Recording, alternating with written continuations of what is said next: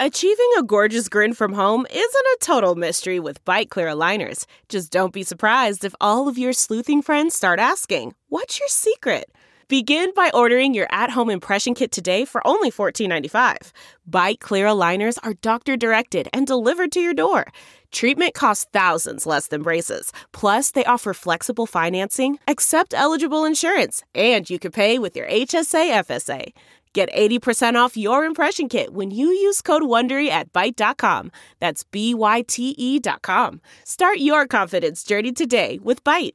Delve into the shadows of the mind with Sleeping Dogs, a gripping murder mystery starring Academy Award winner Russell Crowe. Now available on digital. Crowe portrays an ex homicide detective unraveling a brutal murder he can't recall. Uncovering secrets from his past, he learns a chilling truth. It's best to let sleeping dogs lie. Visit sleepingdogsmovie.com slash Wondery to watch Sleeping Dogs, now on digital. That's sleepingdogsmovie.com slash Wondery. Sete Gibernau is joining us on Gypsy Tales. We're in a bit of a makeshift studio, but you can't come to Barcelona and uh, and not get you on the podcast. Thank you very much. My my pleasure. The advantage onto the brakes. Can Rossi find him back? No, he can't. Gibernau's back in front. The crowd are on their feet. That was the, the year you and Valentino Yeah. had like crazy battles, Yeah. right? It went from 2003, 4, 5, and 6 with Valentino. Basically, that we had that incident with Valentino in the last corner. He didn't get no punishment or nothing, and then I started to lose my faith in in the Mm. sport. Valentino Rossi. Valentino Rossi is going to win the race. Sete Gibernau's alongside. Who's won it? Sete Gibernau has done it. Oh, we were celebrating with Valentino Rossi. Sete Gibernau has won the German Grand Prix here at the Sachsenring. All right, and just like that, we are back for another episode of the Gypsy Tales podcast. And as you can tell by the intro, my guest today is none other than Spanish MotoGP legend Sete Gibernau. And my guest today is none other than Spanish MotoGP legend Sete Gibernau. Now, this is really cool for me because I was lucky enough to spend an epic day riding at Sete's uh, holiday home, in which he has a brilliant mini bike uh, MotoGP style track. And it was myself, Daniel Ricciardo, Cooper Webb, Sete, uh, Blake, Jose, my brother, Ronan was there. Uh, and we had just one of the most wholesome days that you could ever hope to have on two wheels.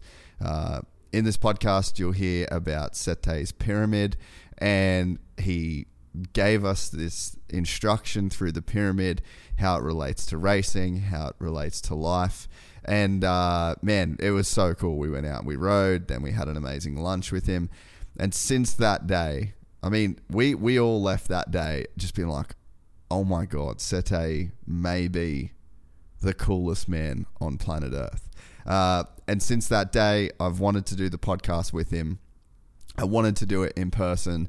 And a big part of me going to Barcelona this year was to get the chance to sit down and do the podcast with Sete. Uh, he's such just a brilliant person, such a nice person. Uh, and I enjoyed this podcast as much as I've ever enjoyed uh, doing any. So I'm not going to talk too much longer on the intro. I'll just let you guys get into this. Uh, but yeah, this was a brilliant podcast with a, a brilliant guy, and I hope you all enjoy. Uh, before that, though, some of the formalities. We need to bring you some words from the amazing partners that keep this show going. Uh, one way you can listen to this podcast without the ads, though, uh, it's another way that keeps this show going, is you can head to gypsytales.com uh, and you can sign up for our membership platform. That gives you early access to the podcast. This has been up there for a week, uh, and the official Gypsy Gang have been enjoying this podcast for over a week. Uh, and it also gives you the full episodes without ads. So we post these the day that we do it because we don't have to do any of the video editing, we don't have to do any of the social media stuff. Uh, it's very raw form of the podcast and you basically get it as soon as I finish recording it. There's also a bunch of other exclusive content that is on that platform as well. Uh, that's basically where we launch everything. First, most notably, right now is a 350 build. Uh, that video is on there. It's like a 45 minute documentary style piece on uh, on the 350 build. So now into the ads. If you didn't already know, the global leaders in below the waist grooming aren't just going gold this season, they're going platinum. You heard it right. Manscaped has taken their signature performance package 4.0 to the moon with their upgraded platinum package. With products ranging from shower goods to ball care, this is their sleekest, sexiest, and smoothest bundle yet. It's time to go platinum and join the 8 million men worldwide who trust Manscaped by going to manscaped.com for 20% off plus free shipping when you use the code GypsyGang. Now, as I mentioned, I flew to Barcelona to do this podcast and I took the entire performance package 4.0, the platinum version of this package. And uh, look, it's what you need when you travel. It's stressful. It's not easy. Uh, in the package, you've got the Manscaped uh, Lawnmower 4.0. That is their brand new trimmer. Uh, you've got the Weed Whacker 2.0. That is the new ear and nose hair trimmer. The Ultra Premium Body Wash. The Ultra Premium 2 in 1 Shampoo and Conditioner. The Ultra Premium Deodorant. The Crop Preserver Anti Chafing Ball Deodorant. The Crop Reviver Ball, ball Spray Toner. The Anti Chafing Boxes, which I wore on the flight. And the Shed Travel Bag, which held it all together. Uh, this is a one stop shop. You really can't ruin any of your manscaping. And that's not just the nether region trim that uh, you have to do as a man, uh, but also the deodorant, you've got the shampoo and conditioner. Uh, it's sort of just this one stop shop. And everything goes inside that travel bag. That travel bag. I've been using these products for years now.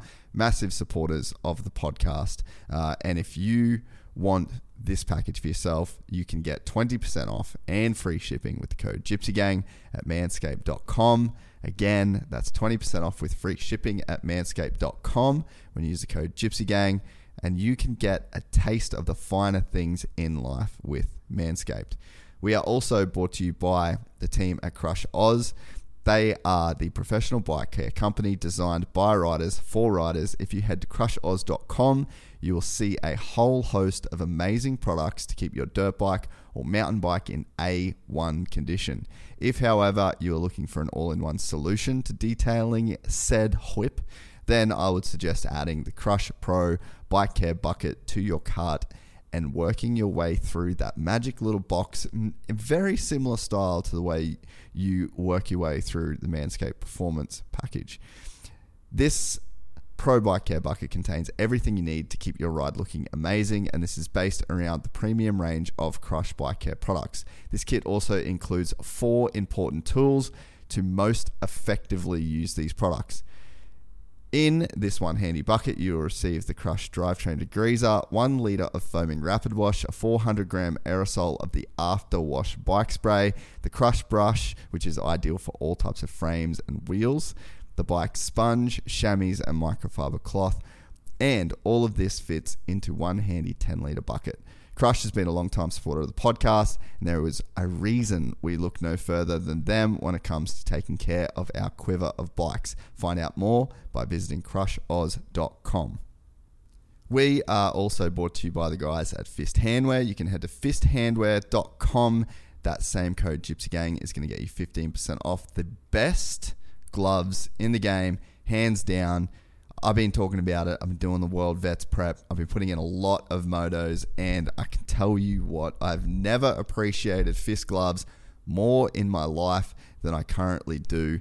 If you haven't tried fist gloves for yourself, you need to do it. They've got distributors all over the world. If you head to fisthandwear.com, you pick your region, and you'll get your gloves in no time.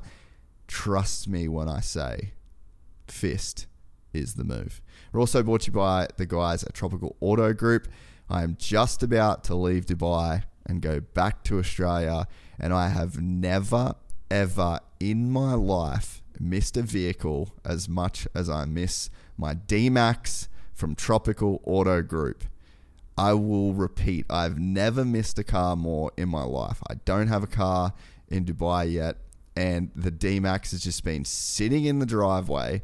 And every time I get in the car that I've been driving here, I wish upon all all wishes, every star, every birthday cake I've ever blown out that I was back in that D Max. So I'm finally gonna get back in it.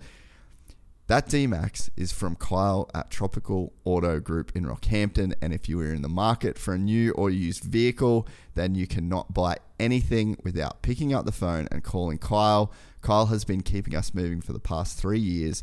And not just me, countless other members of the Gypsy Gang have bought a car through Kyle at Tropical Auto Group.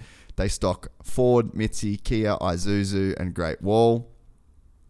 They're your one stop shop. So, you are going to want to go to tropicalauto.com.au. You're going to want to ask for Kyle, and he is going to get you hooked up. Finally, we're brought to you by the guys at Rival Ink Design Co. Uh, another thing I'm missing in Oz is my 350, and that thing is super dialed, way more dialed than my Dubai bike, which is just bog stock, no graphics, no nothing. Looks shit. The plastics look shit. Uh, and I'm also frothing to get back and get on a slick, sexy looking bike that was designed by the guys at Rival Ink Design Co. That code Gypsy Gang is going to get you 15% off there as well. That's it for me. That's it from the ads. This was an epic podcast with an epic human, Sete Gibernau. From the gang called Gypsy. Gang and they come and get Gypsy. Gang and they come and get Gypsy. Gang. I met a gypsy. Gypsy gang. I met a gypsy. Here. This is uh, I mean, as far as wow, it's like this is the same microphone that Michael Jackson recorded Thriller on. no shit. So for like vocals and stuff. So yeah, if you put it like close up to your Yeah. yeah, and then Alrighty. it's like Oh, it's like the Mickey spot Mouse on. audio Okay. quality. perfect. I won't be able to sing like Michael though, but I'll do my best just talking.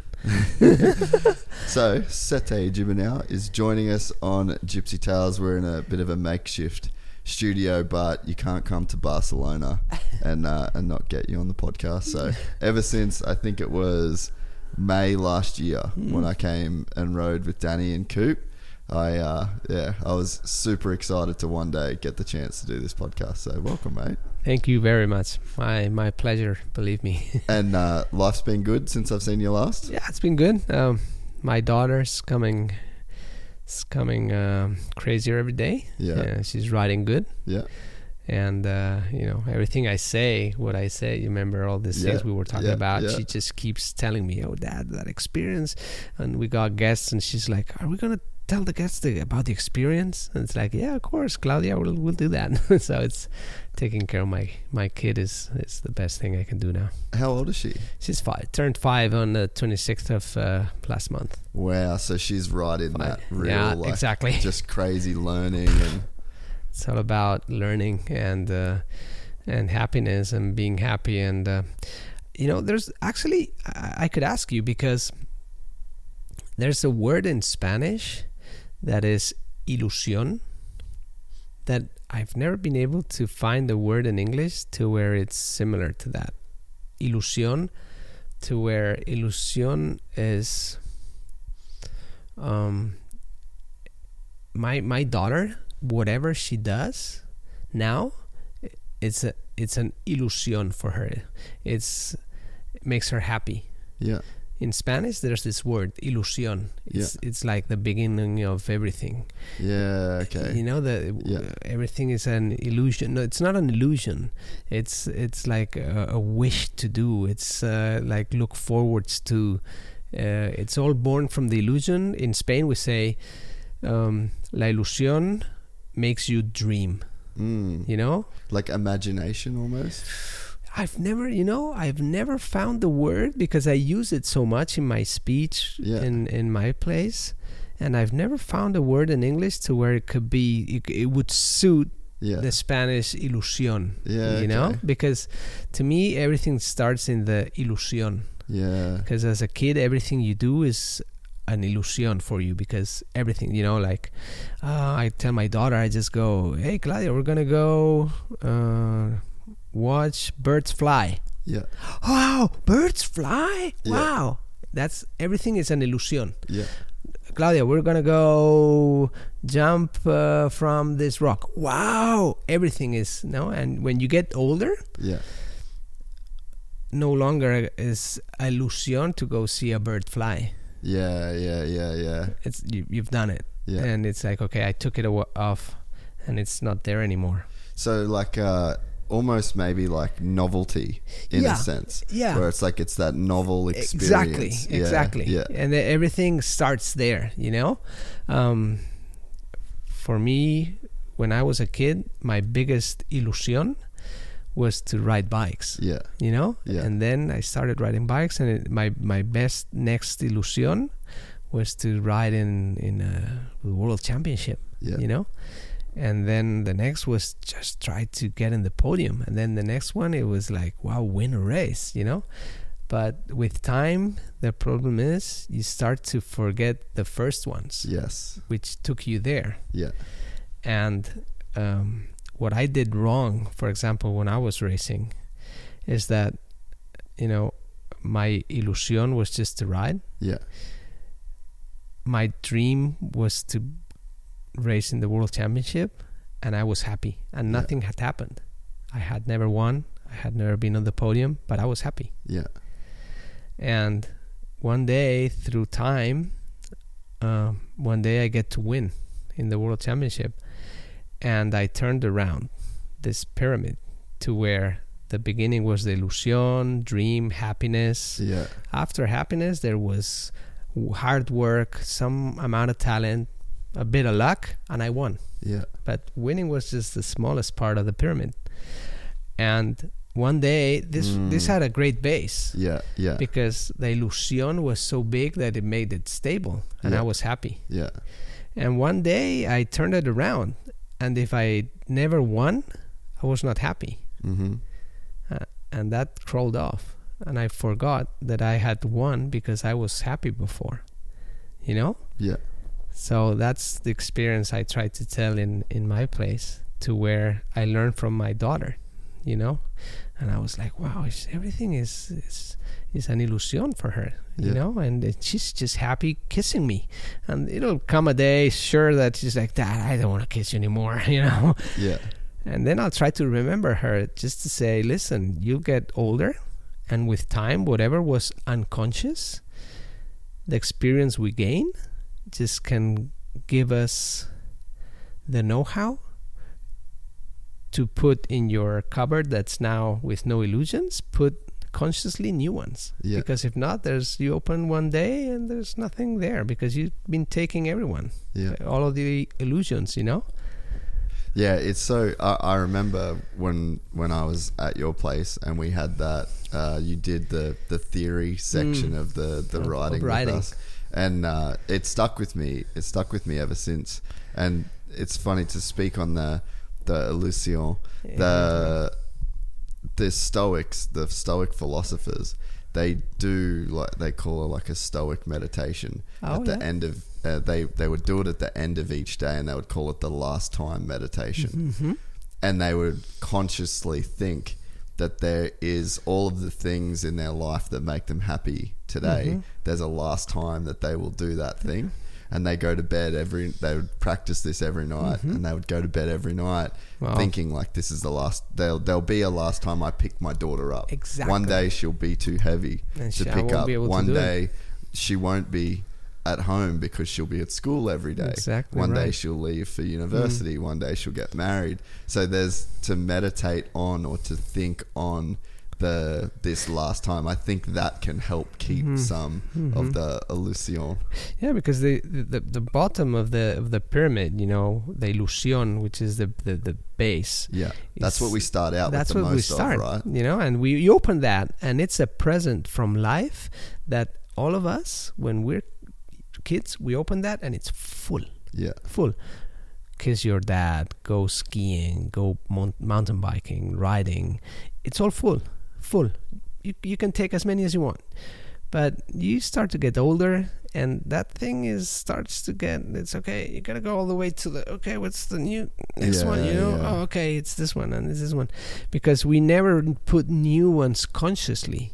You know, so it's all about that being able to put new ones and and to do that you got you have the experience and then share life with the with the people that can bring you Mm. also into new ones Yeah. and that's that's super cool when you can do that Do you think that there's also a big value in, and I think this is probably what you see in your daughter as well, is the n- taking that feeling in the simple things. absolutely Because sometimes it is so hard to, like, I could imagine at the points in your career when you get so much like money and Yeah. fame, and it's like very, very hard to top those things once you start playing at such a high level, and then you.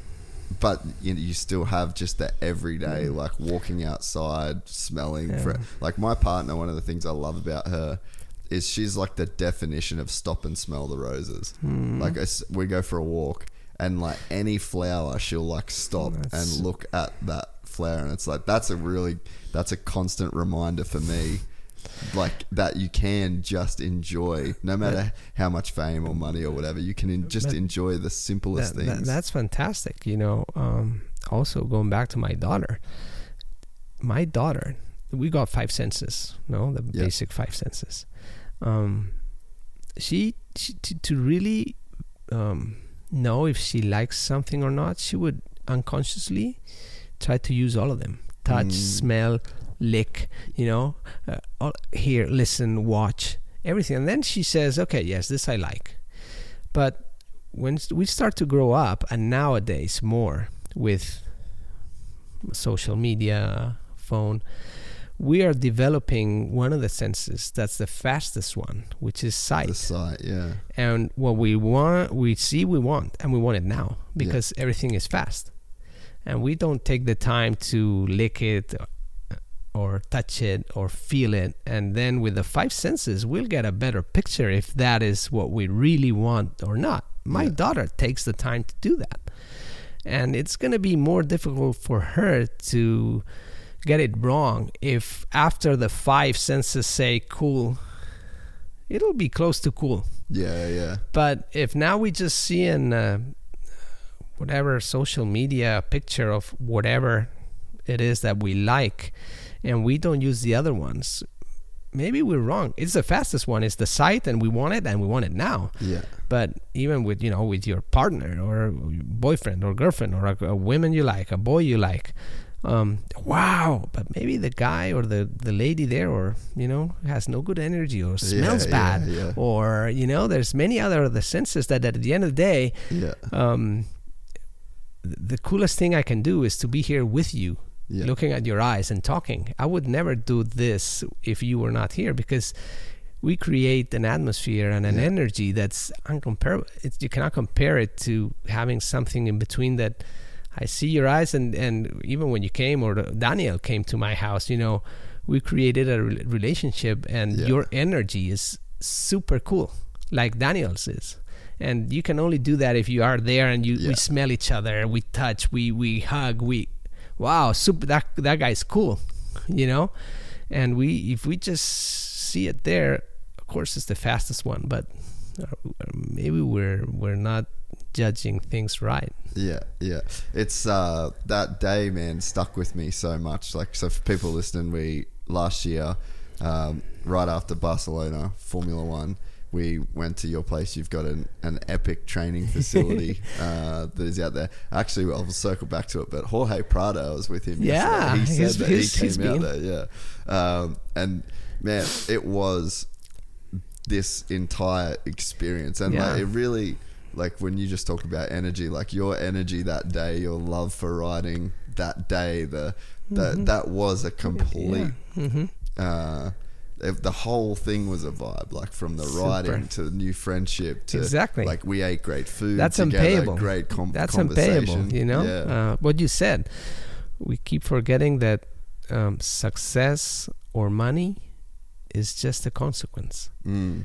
It's just, and that's the only the last part of the pyramid. Yeah. the yeah, result is just Yeah. the last part. Yeah. You know, like a lap time. We get to a racetrack and we said, you know, everyone's like, okay, what's the lap time? Listen, there's many things before that. Yeah. Really? What? Oh, okay. Well, we said, you know, every human being goes where you're looking. Yeah. If you're looking at a problem, where are you going to go? To a It's a problem. problem. You have a problem, where do you need to look for the solution? Yeah. You'll go Yeah. there. It's physics, you know? And you can be Daniel Ricciardo, which is a super master, you know, driver, best in the world. If he's looking to a problem, he'll go to a problem. Marc Marquez, Prado, whoever, Schumacher. We just need to, when we see a problem, you must look for the solution. Because, for example, now I'm, I- can see you, but if I want to go there, I'll look there. Does that mean I'm not seeing you? No, I'm. I see you, but I'm looking there because I want to go there. Mm. But I see you, so that doesn't mean okay. Don't look at the problems. No, I didn't say that. I can look at the solution and then I can still see the problem. But if you are the problem, I won't go to you because I'm looking to the solution. It's like where the focus is. It's all the energy goes there once again. You know. yeah. So when I say all this, it's basically, and believe me, because I've done it wrong. you know, I, I, I turned around my pyramid and I was not happy and I was waiting to win to to to be happy again. Yeah. And it never happened again because if I had won one day it's because I was really happy doing Yeah. what I was doing, you know. And then you start to make the money, and you, and then money starts to become important, and and then the result winning is more important than just being happy. Mm. And that that's wrong for, for everyone in life, in my opinion. You know, you and and um, money is many times overrated as far as we give so much focus to just the money. Once again, if I am just looking at the money, Mm. where's the way? Maybe I'm looking at the money, but the way to get there is there. So where do I have to look? I have to look there Yeah. to go to the money. Yeah. You know, or and and that's uh, that's I say because I made many things wrong. I'm older now, you know, and you look back, I'm I'm super critic with myself and and having, for example, you guys when you came, that's that's a bust of a boost of super energy for me, and and to to bring back all these memories of wow, I did many things wrong, and I want to share now all these things with people like you guys that bring super energy to my place, and and it's unpayable, Yeah. you know. Well, it's one of the things that it's one of the things that I look for in people, and it's I think it, I saw it in you that day, and Danny's a like a really good example of this. Is there's there's like a, a test that people have to go through that are like in your position in life where you're this super successful you get fame and you get money and you married a supermodel Yeah, you- you- exactly. like you have this this crazy life and i think that with that it comes with this crazy test of ego hmm Absolutely right. and and you can either there's there's a win or a loss Mm-hmm. in that like you can lose yourself in that ego and you can never recover and and that ego can then be something that kind of like runs and then Mm-hmm. can destroy your life maybe you get lucky and you just live your life as like a crazy narcissist Mm. Yeah, that makes that happen Yeah, but or there's another on. way that happens where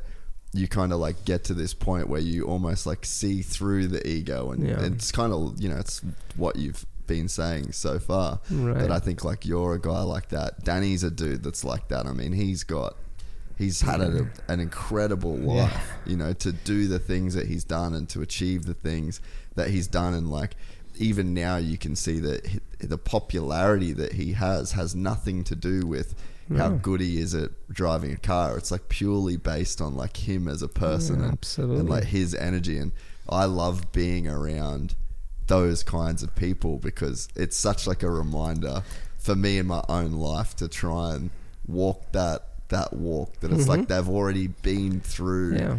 every test and at the other side of being given almost everything in the world the message is just be a good person. Yeah. Have that humility. Like look for the illusion. You know? Exactly right, and you know at the end of the day, because we live very extreme things, Daniel has done that, you know, and um, for example, for me, um, you can win in I don't know, let's say Jerez, you know, it's our own GP, and you win, and there's uh, I don't know, two hundred thousand people just yelling and Yeah. going your name, and the King of Spain, you're in the top of the podium, and the King of Spain is there, and it gives you the trophy, and you're looking down to the King, and you're who's more king on that moment, you know, and spray everyone with the champagne, and there's this big applause, and and and at that point it's so easy just to give that the to to um sell or give that happiness to the applause of all that crowd but there's a day 100% sure that the lights go off and there's no more the applause of the people there Yeah. so if so that happiness is you need to understand is yours. It's not from the people that from the crowd or for everyone. So that means that if I in a in a in an extreme moment like that, Yeah. even in that moment, happiness or not belongs to you. You'll be able to take it away when the lights go down. Yeah. But if you're given away that happiness to all that crowd, when they're not there, you'll walk away and the happiness will stay there. Mm-hmm. And you'll be wanting to put up the, you know, switch on the light that will never be there anymore. You know, there's a younger guy, faster than you, smarter than you, uh, that's there and, and it's getting all the applause, you know? Yeah. So happiness must be yours, and and that's part of what you know. Life teaches you in in in a soft way sometimes, and in a hard way some other ones. Yeah, and that's the thing is I think that at some point no matter what you learn that lesson. Whether it's like the easy way or the Yeah, hard, hard way, way. or the or you learn it early Yeah. or you learn it late, but I think at some point life will teach you that lesson. I think so. It'll take longer or not, but it, it does. It happens because you know there's nothing better than being able to get old you know because that means that you're living the life you know and but there'll be a time that no one will know you anymore and or you know there's a younger and it, and you have to be able to close door to open others. And and that's part of life for everyone. For us that we have been more or less successful in in our sport but for people that don't need to have that exposure media exposure or nothing in a, in a more micro uh, world it Yeah. happens the same with your own family with with everyone you know it's a copy paste and Yeah. when many times we say oh with the values of sport or not i would you know i'm trying to give my daughter values of respect and humbleness and everything for life and and if in a period of time you are a big successful sports guy or entrepreneur or whatever it's a shorter amount of time compared to life. Yeah. life is very very very long hopefully no so it's it's nice to be able to give these values to to kids and and to learn from them. I'm learning so much from my daughter now that it's like wow we need to learn so much. We keep thinking that we need to teach them many things but most of the time i learn more from Yeah. my daughter than she maybe is learning from me you know? It's funny that um I'm thinking about kids and having kids like now more than I ever have. Really? Like I'm pretty mm-hmm. close to it. cool You know? yeah I should But man. it's it's so there's this hesitation of losing freedom, losing time. Like you to me, like I'm looking at the losses because I don't know the joy. I can't I can't imagine the, the feeling and the things that I would get. All I can imagine as someone that hasn't had kids yet is all the things I'm giving if up. you're looking at that where are you going to go That's to the problem. so look at the other side yeah. you know you'll see these problems which are there our problems are different life which Yeah, is there yeah, it's yeah. understanding you're absolutely right but it's so funny when you say this Yeah. if you just keep there and and i see some of my friends that they're like complaining all day about all this.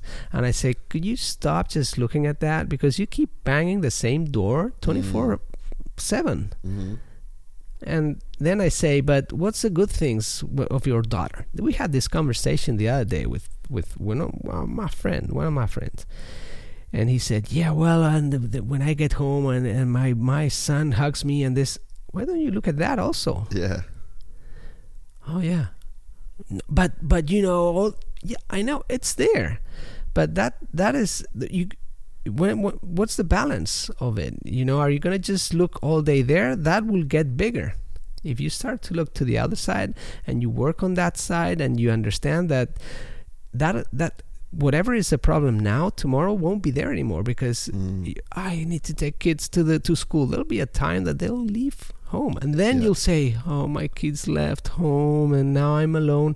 You've been complaining for 18 or 20 years about your kids being at home and this and that, and then when they leave, it's like, "Oh, no, my kids are leaving, and what do I do?"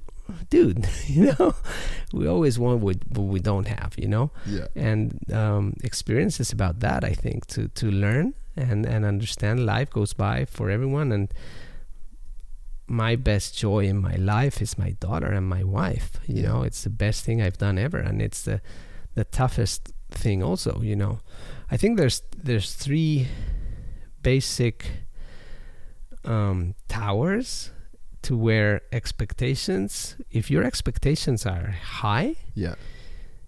your work will need to be high Yeah. and then the benefit will be high if you have low expectations you can work not so much and then don't expect for high Yeah. Yeah. Yeah. that's the balance of life Yeah. if you want try this high expectations with low work but big big money or big tell me one Yeah. it's so true. No. Put it down with a lot of work and this down. So okay, I this means that uh, something doesn't work. Yeah. So I have to be a hard worker and do everything with but I expect nothing and I will get no money, it won't work. Yeah. So the three has to be, and once you understand this, I have high expectations. Okay, dude, be ready to work your ass off. yeah. it won't work another way. Yeah. If you're just like, oh no, high expectations from home with the beer, mm Yeah. High expectation with your kids. I want him to love me, but I don't want to do all what it takes for him to love me or to. No, you create on Mm. relationships also. Yeah. So expectations, work, and then whatever the the profit or the benefit is, they're all equal.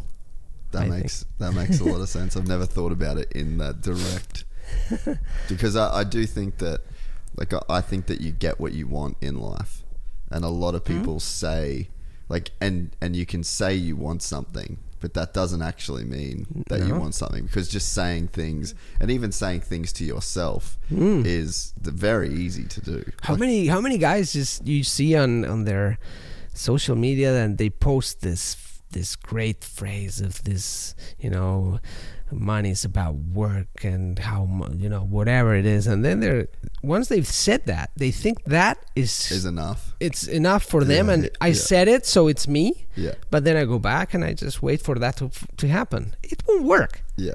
whoever said that meant that because he knew what he was saying and he did it Yeah. you know expectations work but if i put expectations but i want to do it my way and I, I just wait for things to be really successful it won't work. It doesn't work. There's no balance. It's impossible.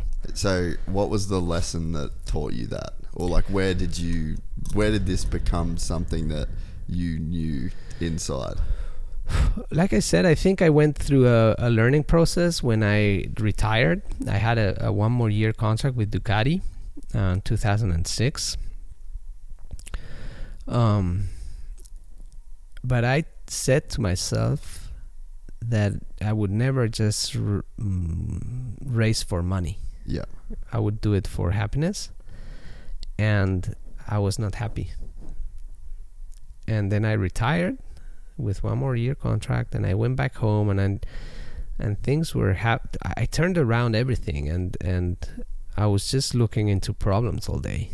Mm. You know, I was complaining, and there was a point to where I thought, um, nothing was because of me.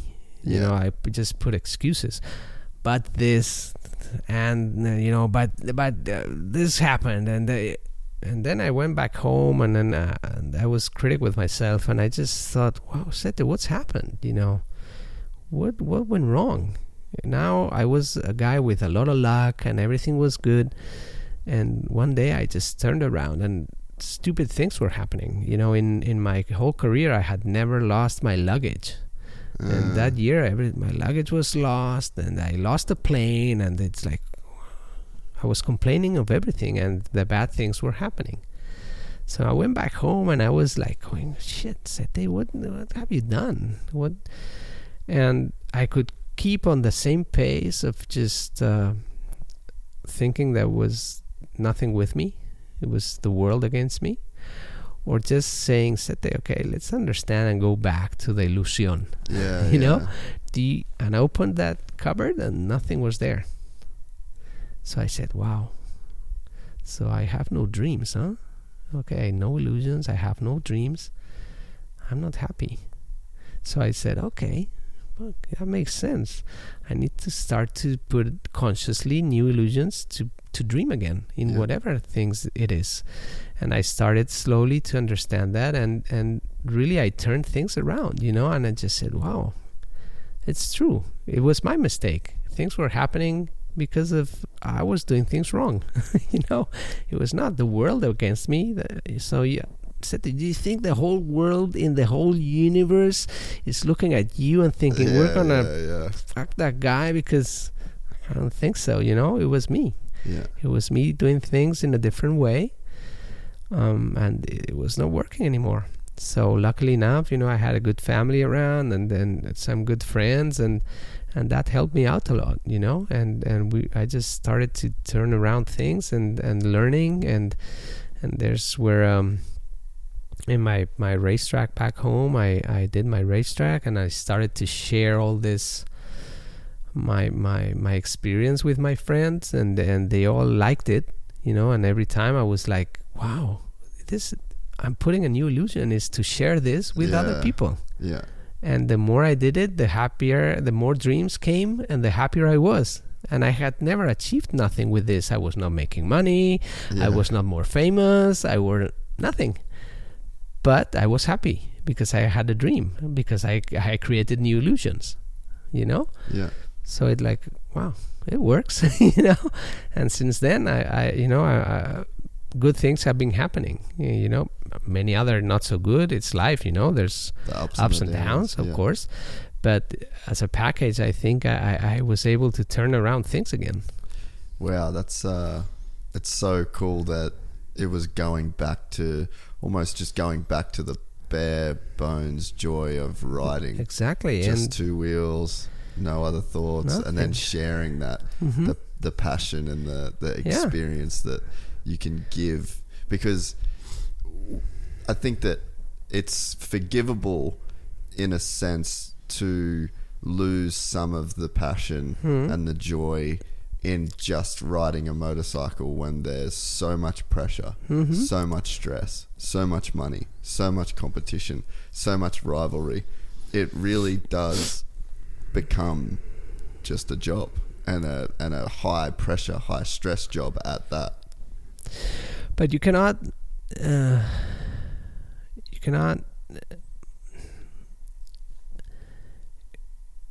um, how could I say um, leave th- all these thoughts get into you and distract you from mm. from what it is to ride a bike you know? At the end of the day all us we are super lucky people that we can do our job that's our passion you know? And that's something i would try to say to the people also just to try to do whatever makes your heart really beat hard because um, it doesn't have to be you don't have to become a superstar in nothing. As far as known or money or nothing that is just a consequence. Yeah. and um, passion and, and, and, and dreams and, and sharing with people with the people that you connect. I don't know if it happens to you but you know I look into the eyes and, and I can see with one guy if uh, okay I, I'd Yeah. go dinner with the guy easy or it's like oh man I wouldn't even go for a drink with this guy you know? Yeah, yeah, and and share things with with this kind of people Yeah. because that that that eh, together we're better. Yeah, with the help of people you, you can never do nothing alone. It's impossible in life. Think Yeah. about it. Nothing so the sooner we understand that and the sooner we share it with people that can really help us take the best of ourselves wow we'll be better we'll learn from each other we'll enjoy uh, being here for me is it's an illusion yeah, I, I'm here just going, wow, cool. I want to share this, you know? And this is unpayable. It's unbeatable at the end because it's it's what it's all about. And where whatever um, you can do in life that really makes that heart pump and, and uh, wow, it's all about that, I think. No, I completely agree. so do you do you remember? So you're obviously you're born into just motor motorcycling Mhm. history. Do you remember the feeling and do you remember the first experiences of of riding? Because I think that that's one of the like when I'm with you on a around bikes, that day one feeling is still Yeah, in- to me, in you. yes. To me, yes, because it's um, it's my passion. You know, it's my passion, and I like I like to to think about it like something that was born with me and will die with me. Yeah. You know, um, that does that mean that I need to ride all day? No, I I need to to do many things and learn, but uh, my know-how and what I'm uh, um, I've been able to do best in my life is riding. Yeah.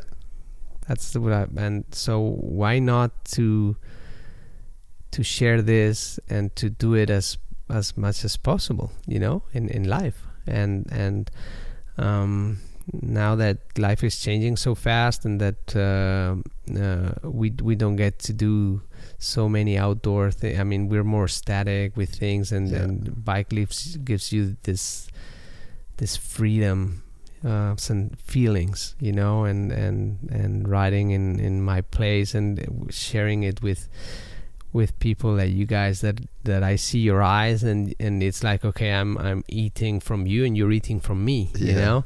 And that's I mean what do I have to pay to do this you know? I, I would pay Yeah. to yeah. get this feeling. I would pay. I was ready to just go okay how much do I give you you know?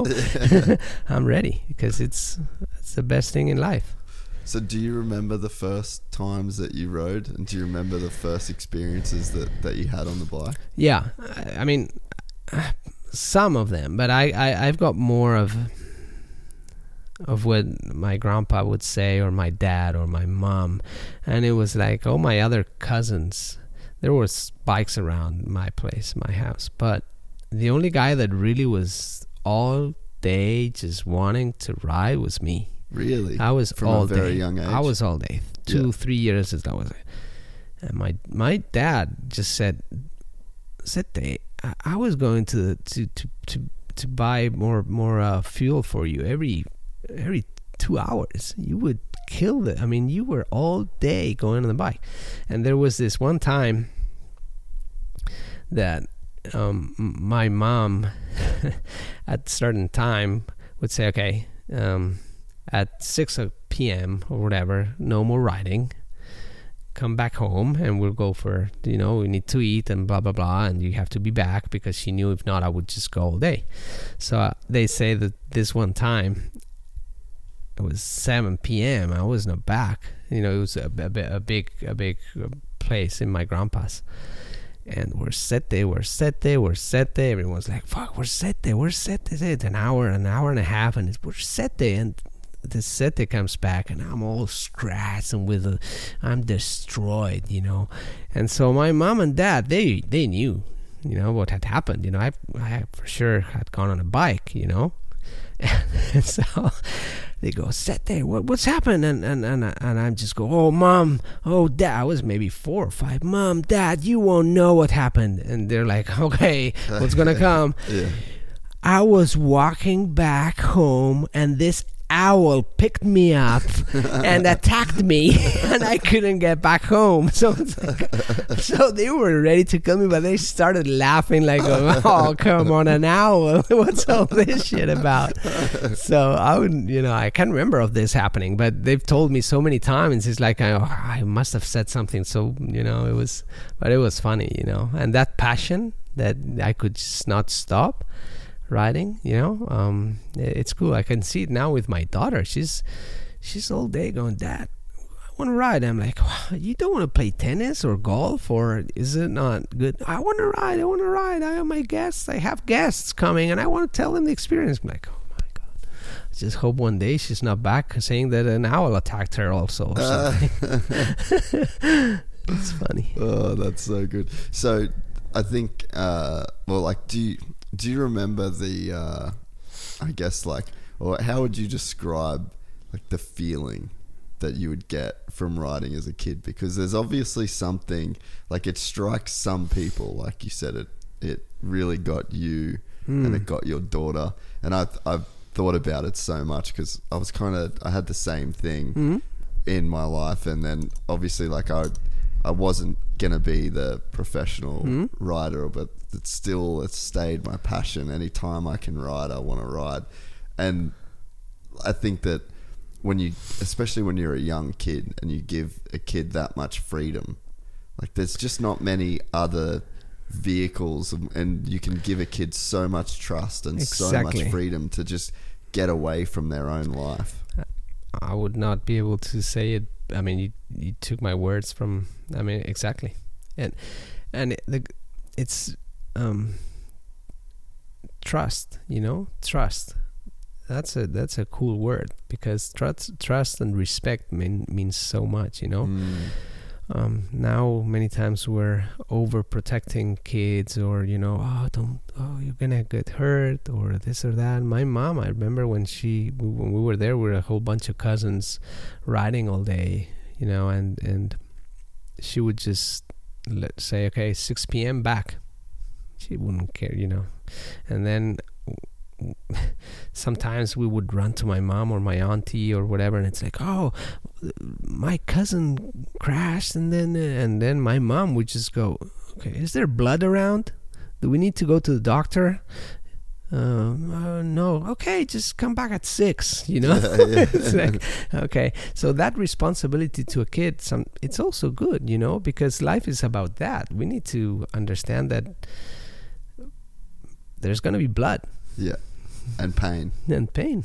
There's gonna be, and um, and trust, respect, um, are, are basic values that that I I really appreciate in life. You know, um, being able to give responsibility to each one of us. Mm. It's, it's again, you know, um, expectations, responsibility. They all have to be. You cannot give a lot of expect. You know, create expectations with no responsibility Yeah. it's impossible high expect- expectations but no i don't want to be responsible okay i'll give the responsibility whoever takes the high Yeah. expectations and the responsibility and the work and then maybe there's a good result so it's good to to give that you know in a you have to be careful of course and and i would not um, want uh, my daughter to get hurt of course or nothing but the other day she crashed in in with a with a with a mini gp bike and Oh, really? and um, she she she crashed and I just went there and she was lying and she's like I'm okay dad. I'm like okay pick up the bike. I, I didn't pick up the bike for her and she's like okay of course daddy don't touch it. It's me it's me it's me. This me it's me I love it from my daughter. You know Yeah. she no daddy don't touch it it's me. Uh, yeah okay. You know I told you for, since she's, she's really super young I say that's your problem do it. Because it's i think it's a favor because Mm. life is about that. Yeah. you're gonna be if you're like okay sit down and see if uh, someone uh, does that for me it won't work. It won't work. And and and uh, uh, uh, you know you for example you you're you are a good example of of of you know going for your dreams and uh, your illusions to be here and how you look at things you are wanting to learn all the time. I can see that, you know, I, I'm 50 already and I see whoever is really just wanting to to listen and to learn and when for example you guys came you, it could look like you were learning from me but i learned as much as you learn from from me because it's it's the balance again you know if not this if you're only giving there's a day it's like okay but Yeah. you know there's no there's no balance and So the it's I want to go back to what you said before about with your daughter.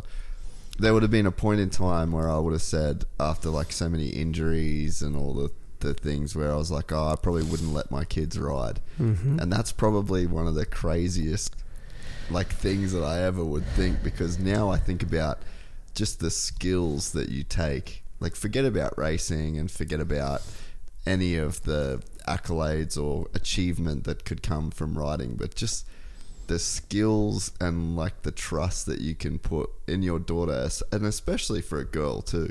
I mean, girls don't generally get to deal with the types of adversity and challenges that come with being on a motorcycle from from such a young age. And hmm. and I look back at it at now and even you know I think about like the like pain being able to go through like I've never made a dollar from racing a bike.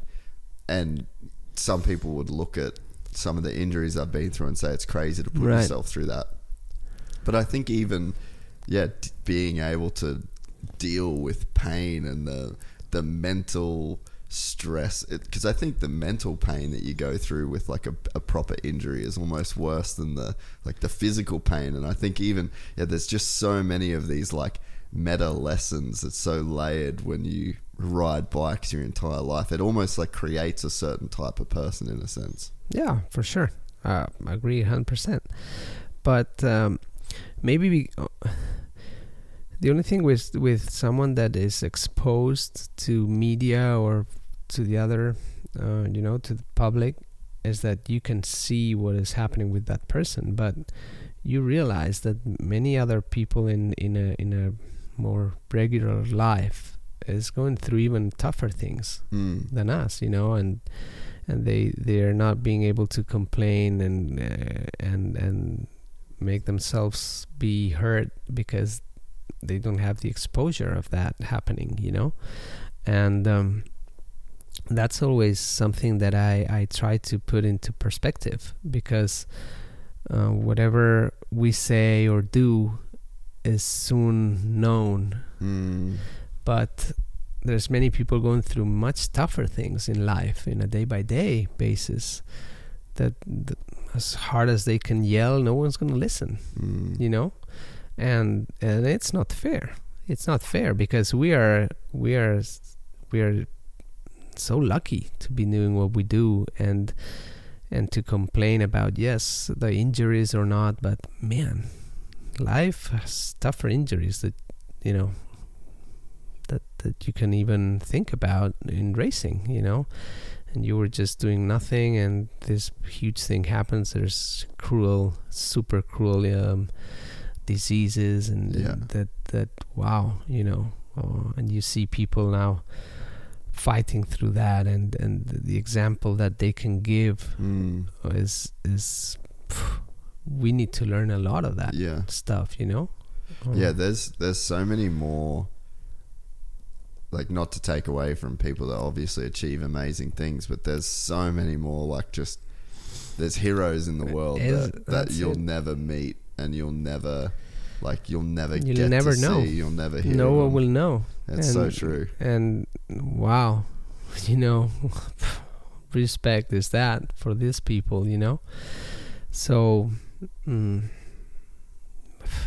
life is life is special life is special in many in many areas so if if uh, we can we can learn from things of life is that that you don't need to be exposed or not Yeah, for success or not or for being a hero or not yeah. you know I feel like the it's one of the things with being known or being famous. It sort of seems like at least many of the people that I've met that have achieved that a level of that is that it's almost a thing that's that is not worth wanting. Like it, it comes with I guess it comes with like certain positive things, but in the end of the day, like the people that really achieve that high level, if they could turn a switch and go back, they probably would. I don't know. I don't know about that. Um, most probably you'll find a bit of everything, of course. You know. Yeah, true. We can we can uh, find we could say for sure many examples in sport that um, most probably they would be complaining today about oh man I got press on my house and I can't Yeah, move yeah. and this and that. But if that press goes to the next house because he's yeah, yeah. he's younger and more handsome and everything, he would be going, "Where's the press?" Yeah. You know. yeah, true. so Maybe horses for courses. Uh, Maybe. I don't say, but Yeah. you know, could be. So when you uh, so you, we'll go back to the the growing up. Did you when did you get a sense of like because it's a very unusual way to grow up when your grandfather owns a motorcycle Right. company. Like you'd come into the world not having any idea, and you'd be so oblivious for so long as to what the reality of that was. But I guess when did you start to realize?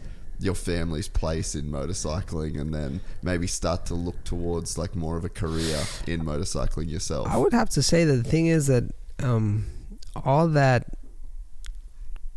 success of Bultaco and my grandpa came when I was too young. You know. I was not even born, Mhm. and then the first years of my of me being in this world. Um, so I was never conscious because when I start to have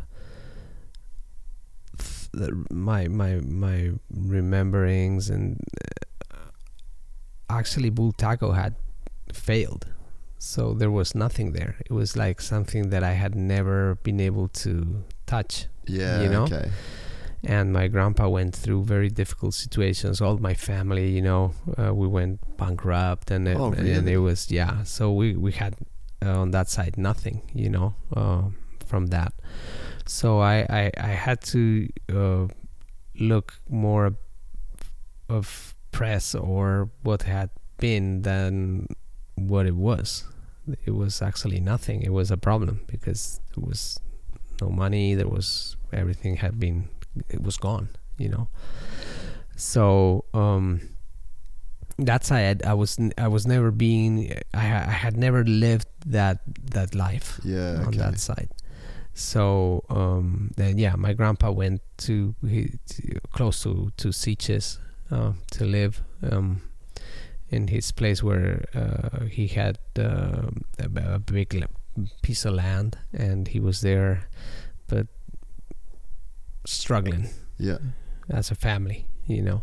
So um, then uh, my my parents w- w- would never let me race. They they said that I had to study, of course. So I went to university, um, and then at, at a certain point, I I I had I had achieved all the goals that my dad, mom, and dad was saying. Okay, you need to study, you need to go to blah blah blah. But then at a certain point, I could actually decide because I was old enough. But it was late, of course. Nowadays, if you're 18 and you Yeah. have not been racing, it's like your history, you know. And I, I was, I started racing at 19 or whatever, and uh, Wow. I had never raced because I was in university What did Uh, you study at uh. BBA, Bachelor in Business Administration. Yeah. Um. So, um, since then, uh, uh, luckily enough, I, I decided to, to to give it a go and see if I could do um, something in racing because in my family no one had that even because even with the history of my my grandpa and everything no one had really gone into serious racing um, maybe because of what how Bultaco had ended up and everything. I don't know. Maybe. Was there was there like a bad feeling towards motorcycles in, in your family, no, or it was just whatsoever. a, no. a bad uh, business business kind of business, business.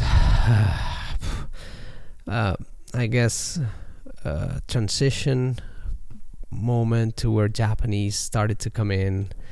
He had to change things. Uh, my grandpa was the owner, was the designer, was the writer, Yeah. was the you know that type It's of quite thing. incredible just what he was able to achieve. Yeah, he own, was really. super. Exactly, he did everything. You know, it was the old style. Now that you got the CEO, the CEO of the CEO, the secretary of the CEO of the he, Yeah, and he was all of them.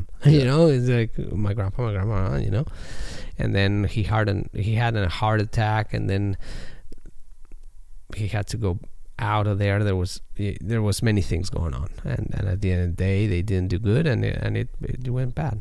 Um, and uh, yeah, I, I started racing because because I, I loved it. I, I I wanted to give it a, a try, and um, with my grandpa, I had this relationship to where I I called him every day since since I started racing after every practice wherever I was when I actually the Spanish championship I won um, with him coming to some racing with me. And that for him was super cool because he was already you know difficult situation for him. And I, you know I tried to help in, in as, as much as I could in in giving him good emotions again you know and he gave me this super energy. We had this super um, relationship. And um, when I started racing, actually, there, uh, we had this drawing of my grandpa, and and I just grabbed it one day, and it was in his in his table in in, in his his house, and I said, "Grandpa, could I use this in my helmet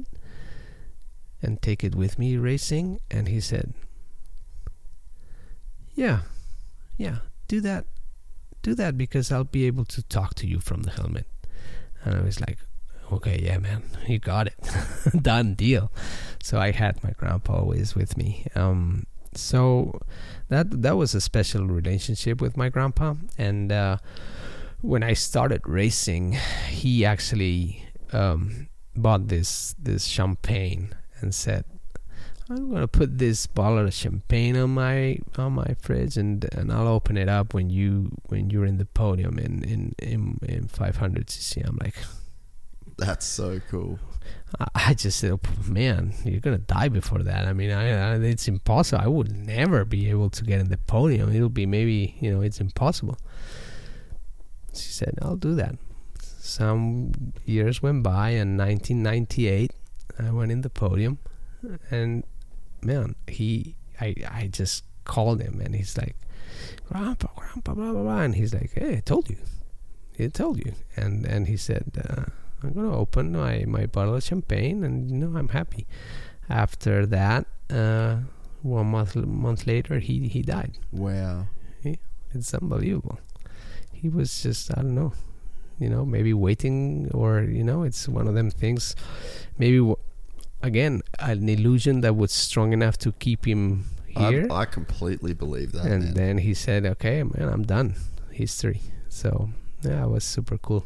I completely believe in that. Yeah. Like I've had some people in my life. Um, it's kind of crazy. My ex girlfriend, uh, her mum had cancer, and she got it quick, like really quick. And uh, and we, I was living in America at the time, and I was like, okay, I'll fly home. And then she was living down in Brisbane, so I was like, okay, we'll drive. We'll drive down there so that she could like stay because we thought she still had like a few months, Right. and it was like two days after we got there. No way. No way. Yeah. No, that. Okay. So like when and I had the similar thing with my my grandmother. Like we were we had to fly from Brisbane to to be there, and like literally hours after we got there. You know, like it's it's crazy. I mean, to say that the wo- I never knew the word illusion obviously before this, but I think that that's a real thing that Mhm, can, I think know, so. people can hold on for. You know, For almost like live for a thing. But you know, imagine how strong this word is, la ilusión, Yeah. that it can keep you here. Yeah. You know, so that's why in my pyramid I just put that there and say, man, never lose your illusion, never. Just fight for it. You know, that's the beginning of everything. Yeah, no, I completely agree. So when you when you uh, you start racing, and f- I think most people would think, or at least I would have thought, just coming from the heritage and and the Mhm. family, that it would have been this thing that you were brought up with, and you were, you know, like Mhm. almost a young child kind of prodigy. But It was No. almost the opposite. Yeah. And it shows the feeling that you must have had towards racing.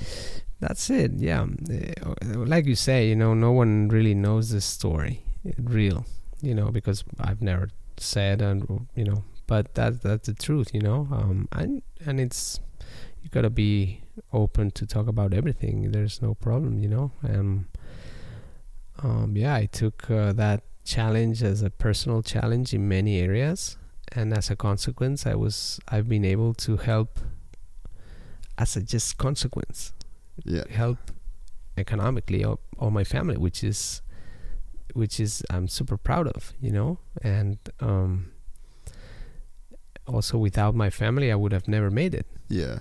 you know? So it's it's all about uh, how strong we've been able with my parents and my my brother my sister and and and all of us. We've been pushing hard you know? And um going through some different difficult moments of course in life like everyone has of course but at the end of the day with the high expectations and the high work you know at the end of the day we had some good uh, results So did you did you see racing always as something that could potentially like get your family out of those difficult times?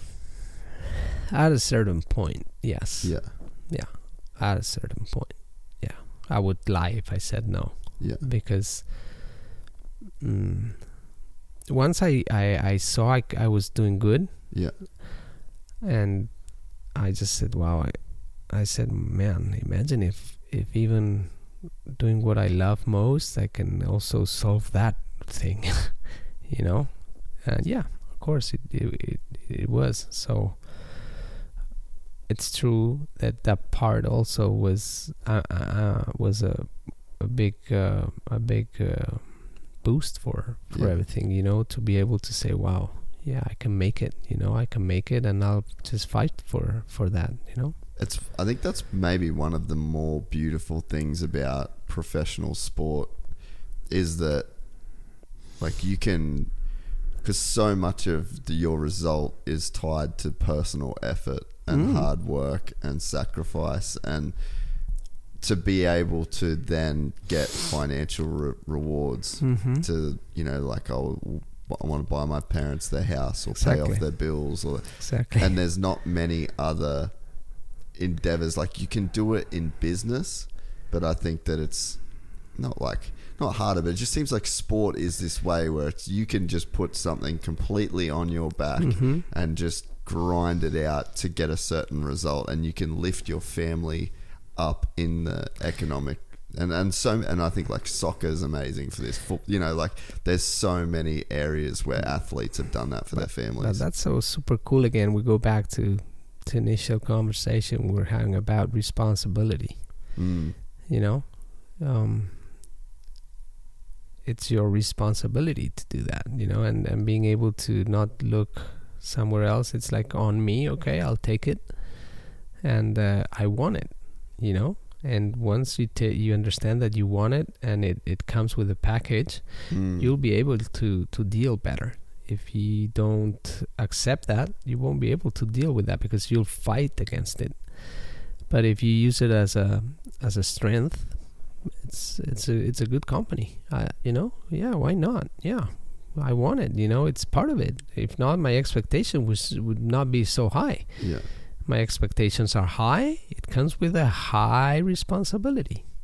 Okay if you understand it you go for it. Do you remember when it was or what what was the moment where like you were able to kind of take make it everything like sweet for your family?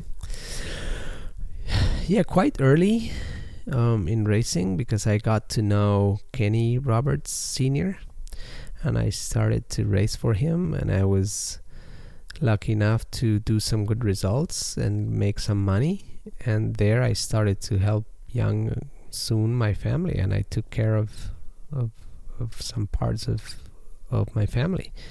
Um, yeah, and and since then, you know, until now, I am I'm proud of, of being able to say that I've, I've been helping as much as I've been able to uh, my my family. But again, um, I've been helping my family as much as they have been helping me. Yeah, You yeah, know, yeah. Uh, it's not.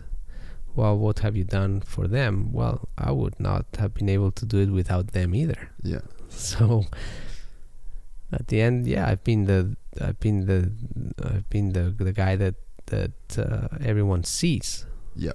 But uh, if again, I've, I've I've done it not alone. You can never do things alone in life. You success is about sharing it with people that will make you successful or not. So when did you f- when did you first then I guess have the vision that you could be a professional and that you could race for the fight well because you had an interesting career you went through all three eras of Yeah. of uh, I guess MotoGP or what, what we call MotoGP now the two strokes and then the four strokes Yeah. and then even the for, the Formula E Yeah. or Moto E Moto E, yeah. so, like, what was the initial belief that you could do this and, like, okay, I think I can make a career of this? You know what? Luckily enough, I would never let the result disturb my concentration of the present. I was just living my present until the day that I lost my illusion again and I just started to think different and things turned around in a bad way. But I think my success was to to go day by day and and to go to wanting to be racing the next weekend. Yeah. What's going to happen? I'll see in the weekend, you know. I'll do my best and that will give you the position, you'll put you in the position to take the best decision. Because if you're thinking about what decision you'll make if this happens or that happens, you're not focused on what you need to happen to put you in the position to take the best decision. You know? So I I think that was a, a um, if I have to say something a good strength of mine that I was just okay I was focused in not letting that the result would interfere in my concentration you know okay I just want to try to do this and if I do it the result will come Yeah.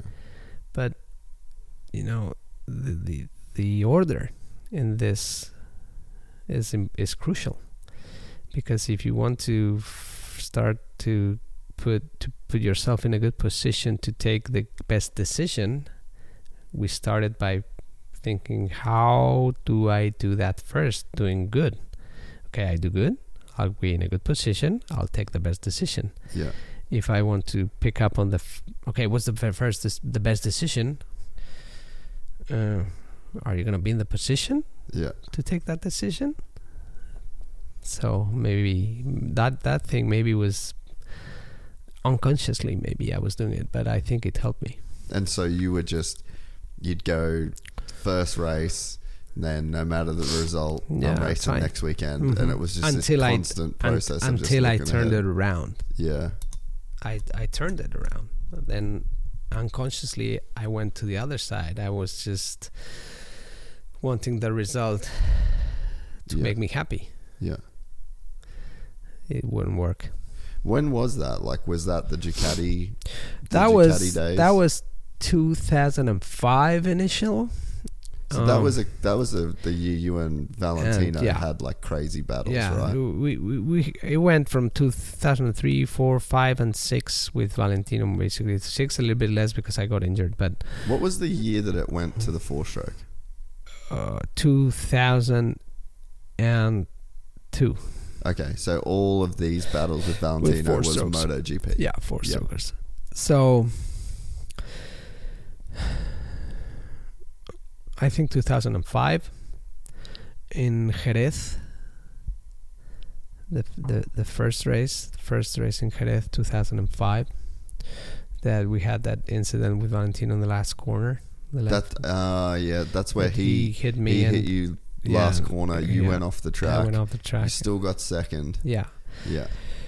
but he didn't get no punishment or nothing and then i started to lose my faith in in the Mm. sport or what it you know, I- because that whole race was just a crazy battle with yeah, you guys. it was always, you know, it had been 2003, me and Valley, 2004, me and Valley, and 2005, it was uh, again, you know. Um, and I couldn't understand how, you know, this was not a sport, a contact sport. And yeah, I couldn't understand how, you know, and things happened in the championship and there were things happened going on inside and everything and I just lost lost my started to lose my illusion in Yeah. racing, yeah, you know. Um, and then end of the year I signed for Ducati to create a new illusion because I I saw there was something lacking, you know. I was yeah. not so I signed for Ducati um 2000 for 2006 and then end of the year I went to Ducati 2005 and I did this press I mean this this meeting with all the Ducati crew uh, all the team and I put them there and I just went up in this place and I just had everyone there and I said guys I just want you to know that I come here to win the first race and to win the championship. That's what I want to do. The, it was super emotional moment. And I put all my effort uh, during that preseason to do that. And we went again to Jerez 2006 pole position best. We were killing them. Yeah, and uh, unfortunately one of the mechanics uh, forgot to tighten up one bolt in the in the shifter the gears. And uh, in the first lap uh, the, the, the it fell off and I, I had to retire. And that day I retired racing mentally. I had done such a big effort to put myself in a position to where I I I was fighting against my own demons. I was fighting against the championship. I thought well, no one's helping here as far as I was fighting against one of the uh, top guys in the history of racing, which was Valentino. And I, I, I just thought, but Valentino doesn't even need to do what he's doing to win. And no one is saying nothing, you know. Um, there was many things, you know, Yeah. there yeah, um, and I just couldn't understand. It's like wow, it's the fighting up against everything, you know, and and I was expecting the championship just to be a little bit more neutral on that side, you know, just Yeah. to say, I mean, if someone does something wrong, you have to say, you know, it's not a, i- in my opinion, it's not a contact sport. It's already dangerous enough to being able to say that you can hit someone and say, "Wow, that was a brave move." Dude, yeah. That was dangerous. everyone is brave in a MotoGP bike. In Yeah, Moto yeah. 3, Moto 2, MotoGP, the first guy to the last guy. You cannot pinpoint on TV and say how brave this guy was by hitting another guy. Because if I'm a dad watching that, I would not want my son to be in a championship like this because it's not bravery. It's not about hitting another guy in a. Okay, if you want to do that, go boxing Yeah, yeah, yeah, if you understand what I mean, Yeah. you know. And from a guy like Valentino, which is, I mean, he's a superstar. yeah, Why accept that? I think it was wrong, in my opinion. You know, it didn't need to do that. Since then, many things have been happening because of that movement. yeah, Because kids saw that and said, oh, "That's the way to do it." And then Marquez is doing it to this guy, and the other guy is doing it to the other guy, and you get killed in racing. Yeah, you know? It's already dangerous. We should stay away from that. And that's why i never understood. And I, w- it got to a point to where i just said wow man. It's not it's, it's nothing to do with me here anymore yeah. you know? And i just left racing and i retired with another year contract with ducati. And 2006 during 2006 we prepared the 2007 bike. Yeah, to, and we worked really hard but inside here i was just thinking oh, i'm gone. But i was working during the year. And then in in motegi in japan we all the manufacturers put out the bike of next year which ducati we had Yeah, built a yeah, complete yeah. new bike and I think I was like one and a half second faster than everyone. And so then was at that, that point, was, was that on the new tires too? Bridgestone, Yeah. and I was just like, "Oh, should I retire or should I not? You know? And then the boss or the manager, Livio, came and said, You're not retiring, right? We made the bike that you wanted, and, and here's the bike. You're, uh, we were, we killed everyone. It was super fast, that bike.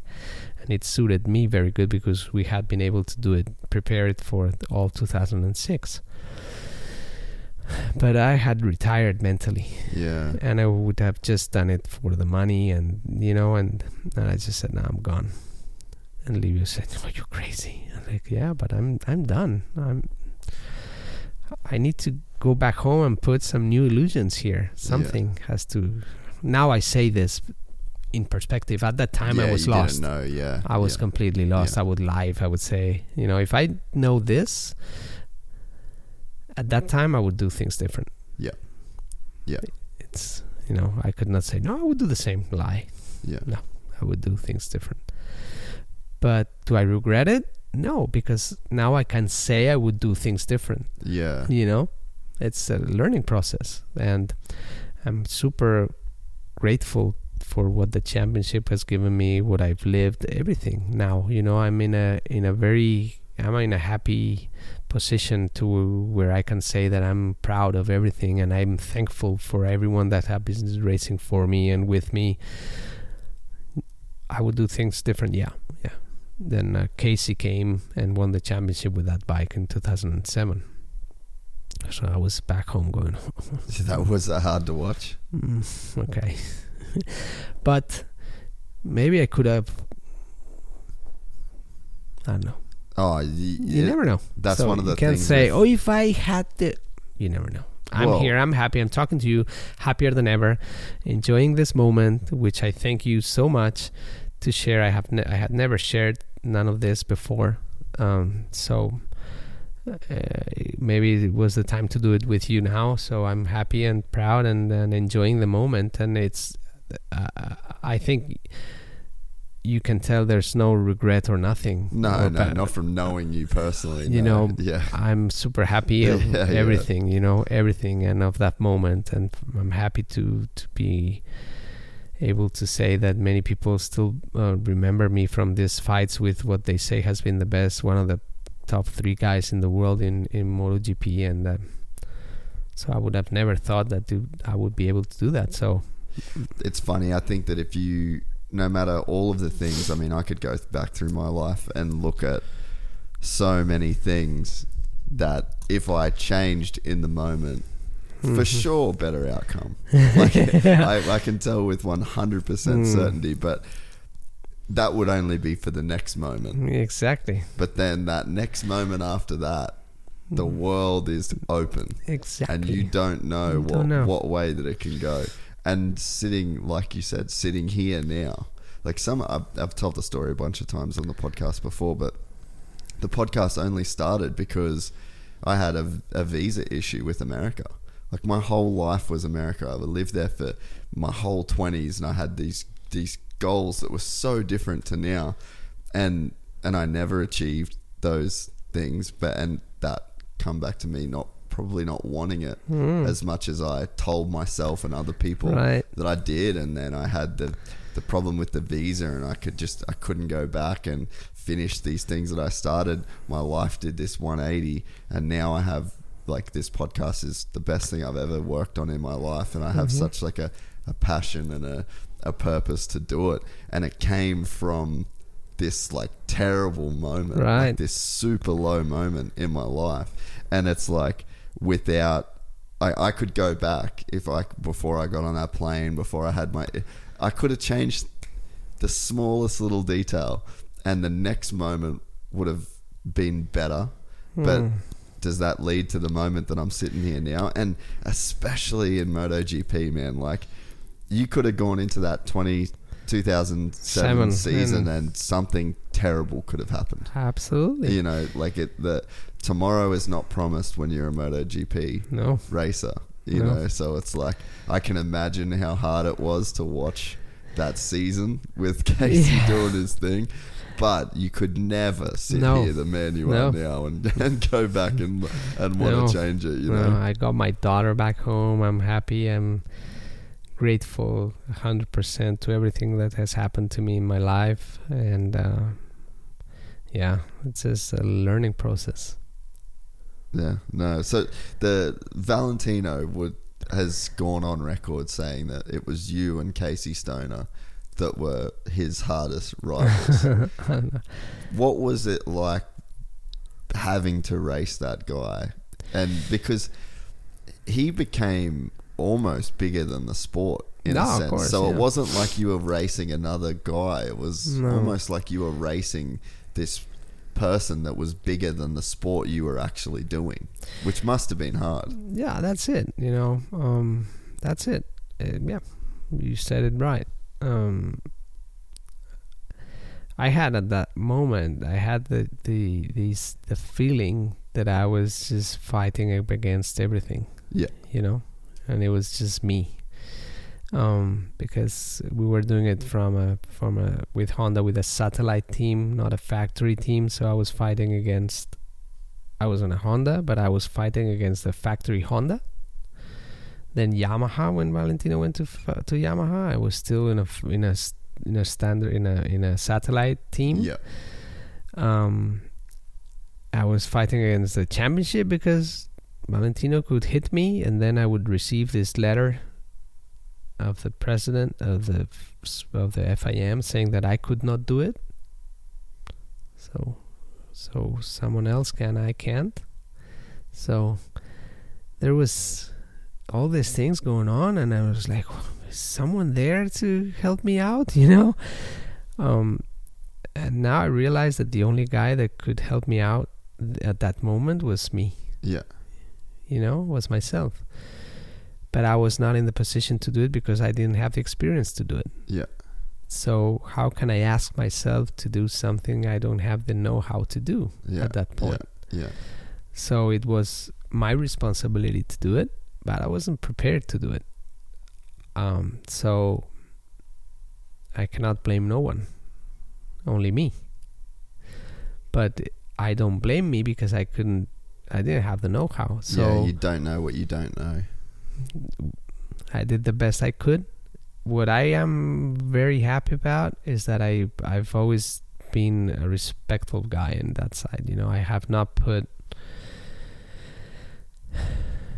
maybe what maybe that was one of my weaknesses. I don't know, but I was Mm. not I would not do everything to win. Everything more far away from sport Yeah. you know, of what I consider was my sport and how I understood my sport was on that side, you know. and that's something that my parents and my family taught me when I was a kid, and I'm proud of, um, because I think respect is something that is in a long term Worth more. I think in my in my opinion, you know. Of course, there's sometimes that many times we say, "No, oh, you got to do everything and kill to win." Or, wow, man, that's to me. I don't understand life like that. Yeah. It's uh, you know, I think you can win being respect respectful with with humans, with us. You know, um, life. You, you said it before. Life is long. Yeah. You know, it's a long life. Hopefully Yeah. And uh, there's time for everything. And um, like I say, um, I've tried to do my my best in in my life, and and if I say something, I've done many many things wrong. Most probably more than things right, but that brings me here. Yeah. You know. So when you think about the a guy like Valentino, that there almost is like a crazy competitiveness Mm-hmm. that is that maybe the thing that you think put him over the edge as a, as a guy like But- oh you need like that high Believe me, believe me that he won't be more competitive than myself. so you don't think it's a competitiveness thing. competitiveness and uh, being competitive and and respect they they're not opposite yeah, okay. it might i Yeah. as far as i can understand life you know? Um because end of the day again you're on tv and many people follow you. Mm. many kids look at you you know? How are you going to teach someone respect eh, or you know values of sport if someone hits another guy if it's not boxing or or a sport that's part of Yeah, like a physical sport. physical yeah. sport. It- from what i understand is it's not necessary. You can touch sometimes will happen in racing of course. Of course. Mistakes can happen and but you have to the the championship has to has the responsibility to to teach the young guys also values of sport you know? We cannot after something like that and because what i asked at that moment when that happened in jerez you know i said okay. So um Valent X rider does this and hits another rider. If the, I ended up asking this question. I said if I had crashed would you sue him or put him a penalty or something oh maybe so in the same maneuver if I die would you of course yeah if someone dies then we have to okay so in the same What's the maneuver difference? yeah. the result is just going to be the one that dictates if you're going to punish this guy or not Mm.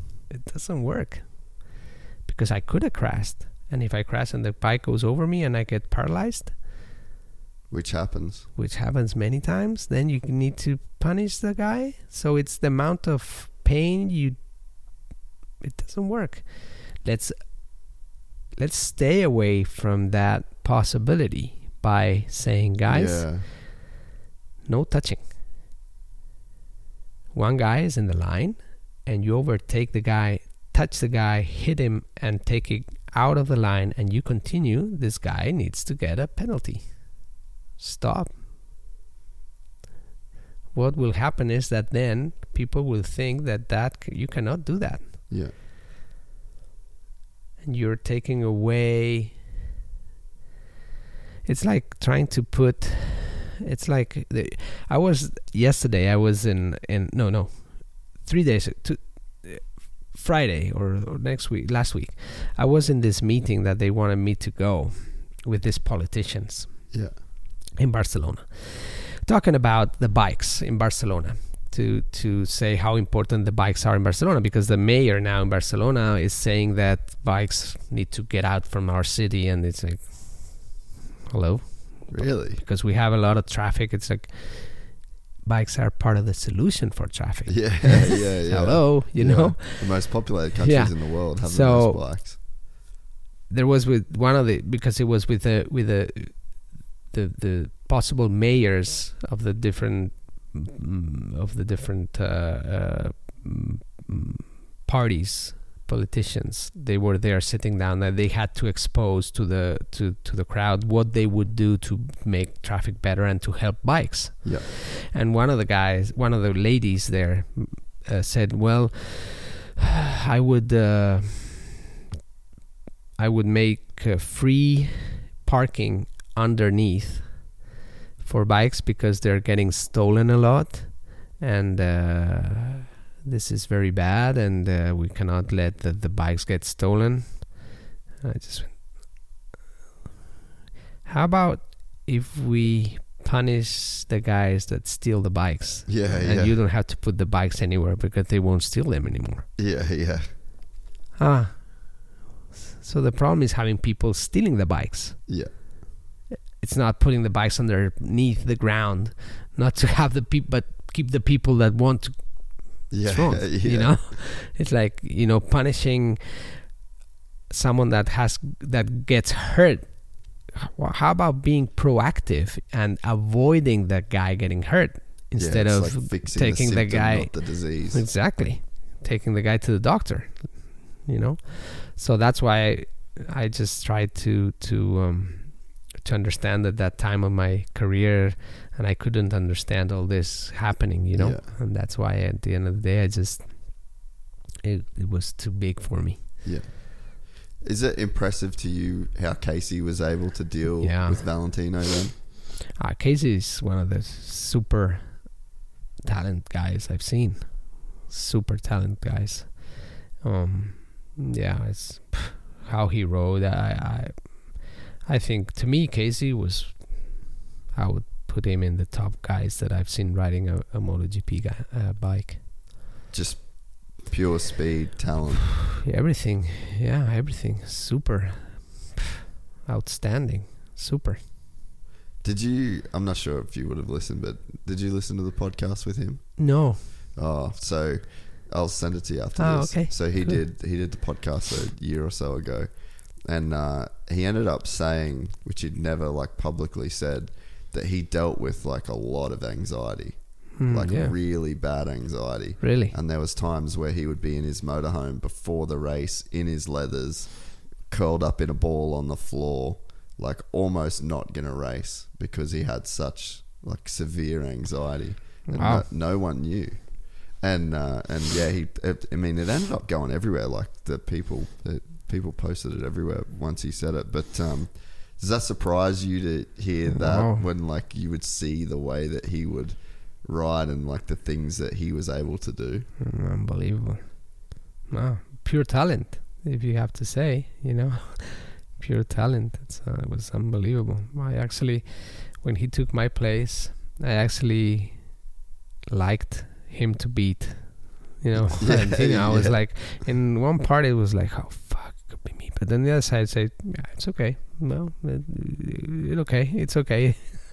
so I was I was happy to see him uh, win for sure. What do you think that he had special about him to like? Because there's the mental side to beat Valentino, then I guess, as much as like the pure talent and the speed. Yeah, I think the good thing is that Casey caught Valentino out of you know sight as far as Valentino like couldn't see that coming maybe Yeah, you know? It was like uh, okay he won whoa whoa whoa whoa holy shit he won the championship you know? Yeah, so yeah i think uh, and and that talent uh, and he was able to he was able of course he only from what you say he only knew what he was going through through all this periods of, of uh, anxiety and stuff but uh, but when he jumped on the bike i think the way he rode and and how he um was able to move his body on the bike turning it it was it was unique i think yeah, yeah. It was. He's such a. I mean, I'm lucky enough to get to hang out with him a little bit Oh, yeah? in Australia, and cool like even to say hi to him for me I will. please One, I, I'll, we should send him a photo. Actually, Yeah, he'd be pretty cool. stoked. Um, but yeah, like when you like, we'll just go ride motocross, and he has like this crazy analytical mind where he's always thinking. Like he, it's like he thinks his way around a track at such like a a, a deep level, and I think that yeah, there's almost that's almost got to be such a huge part of his success as well. Was like the he had like an obsessive, uh, obsessive mind about the motorcycle and, and the and the track. I don't know, but I don't know him much for sure because I retired and then he came in, and I've never been able to have a relation with with Casey. But um, from what I've seen and and his family and how he he's been dealing with dealing with things and how he's been very sincere with CarMax is putting peace of mind back in car shopping by putting you in the driver's seat to find a ride that's right for you. Because at CarMax, we believe you shouldn't just settle for a car, you should love your car. That's why every car we sell is CarMax certified quality so you can be sure with upfront pricing that's the same for every customer. So don't settle. Find love at first drive and start shopping now at CarMax.com. CarMax, the way car buying should be.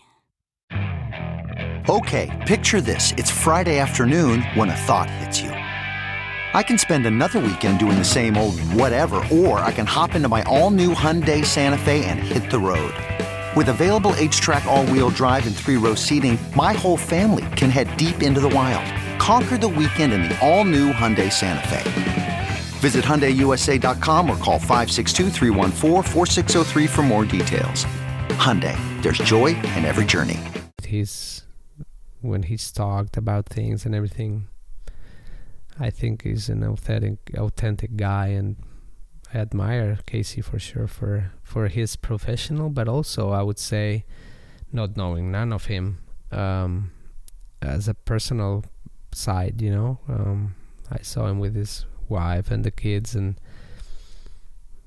I think he's a top guy. I think he shares the, your feelings around like contact and you know the way that the sport should be raced as well. Yeah, smart guy.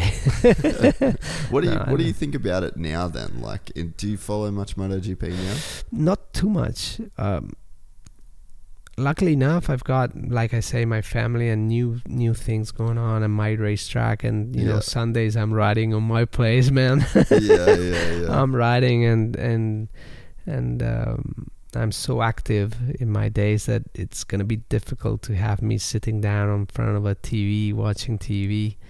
Um, but uh, yeah, nowadays that I think there's so much information around available yeah, to where you get distracted so fast you know uh, that's also why um, for example this moment with you here is so cool because we're just on this we're not yeah. you know It's uh, rare to do these days, huh? it's so like cool it's so rare to sit and have this. Like that's what people always say. Like, oh, you know, to do it for like two, three hours is like so hard to do. to me no because so- i have so no nice. I, i've never been into social media never in my life and uh, i've never had facebook since i since it came out or nothing and i i like to to the touch of the people you know um and these moments are unbeatable to me you know moments to share and to just think we're here.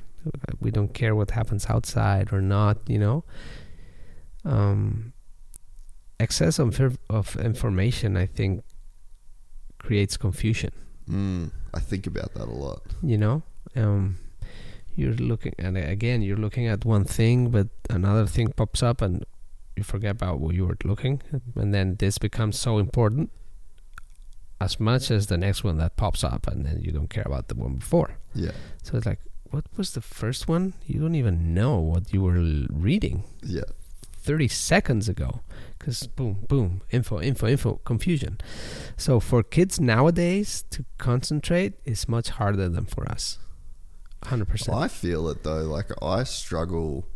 Like even I was setting up all this. Like there's so much shit you've got to like plug in and do, and like my mind is like wandering. Not wandering, but it's like it jumps around from so. It's so hard to just be, like have a like a I'd say like a calm mind. Mhm. You know, because it's so easy for your mind to just yeah to to move on and but that's why i think uh, we need to be able to use more our other senses. Mm, because they will never betray you. Yeah. You know sight it's so fast that it can it may betray you. Yeah. But if the five senses say that you like that man you're gonna like that. Yeah You know? yeah yeah yeah. Um you go for some food that you see and it's like wow looks good. Tastes good touch good good everything it's good. Yeah. You know? And it's like when something i learned this also when it's pretty stupid but when something looks or feels strange you know why it is? Why? Because it's strange. Yeah yeah yeah yeah. You know? Yeah. It's like "Ah, well that, but that's ah, looks strange it's fucking strange man yeah yeah yeah you know yeah it's easy Yeah. it's pretty stupid but it's you know when you're because if not, it wouldn't look strange. There's a You know, and then it's it would be straight. yeah, yeah. But if it's like this has happened and but wow, that's strange. That's- yeah, why? Because it's strange. Yeah. So have you do you read much? Not so much. Uh, I want to send you an audio book. Okay. I think you would. Do you ever listen to audiobooks much? No, but I'll do that. Okay. I'll put that in my illusion. It I'll is. do it. so it's called Zen and the Art of Motorcycle Maintenance, Okay. and cool. it's a it's a book about. It's a fictional book, but it's like philosophy and like metaphysics. So it's like a a, a life and like universal philosophy that's written into this fiction book. It's one. It's sold millions and millions and millions of copies. It's my favorite book. Cool. But um, it's about a guy and his son. They ride across America on a bike that he built, and uh, he kind of like follows him through. Kind of goes into his past, and he's like trying to build his relationship with his son. But um, he talks kind of like what you were saying about. It's unconscious when you know something's good. yeah. And so he thinks, uh, uh, I won't, don't want to spoil it, but it's like he thinks that there's quality has this function all the, on its own, and that quality is like the this experience that is at like the bottom of everything, and it's like so you got a hot stove. Like you put your hand on the cold part of the stove Yeah. versus the hot part of the stove. Like quality is instant. Like you know the more quality experience without Absolutely. you don't have to know anything about you don't have No. to have any words you don't have you will know and i think about that a lot with in videography or like in film or cinema Mm-hmm. you have people that will manually pull focus Mm-hmm. on the lenses and it's so high quality but it's unnoticed people don't people would only notice it if it went wrong Right. so, and I think about in a in a photo, like you don't have to know anything about photography to know that if I'm taking a portrait of you and the curtains are in focus and your face isn't, that that's a bad photo Exactly. compared to the other one. So I guess it, it kind of speaks to what you're saying that Mhm. like we do know quality when when it hits us. Absolutely true. Absolutely. Yeah, you don't need to learn that. you know that.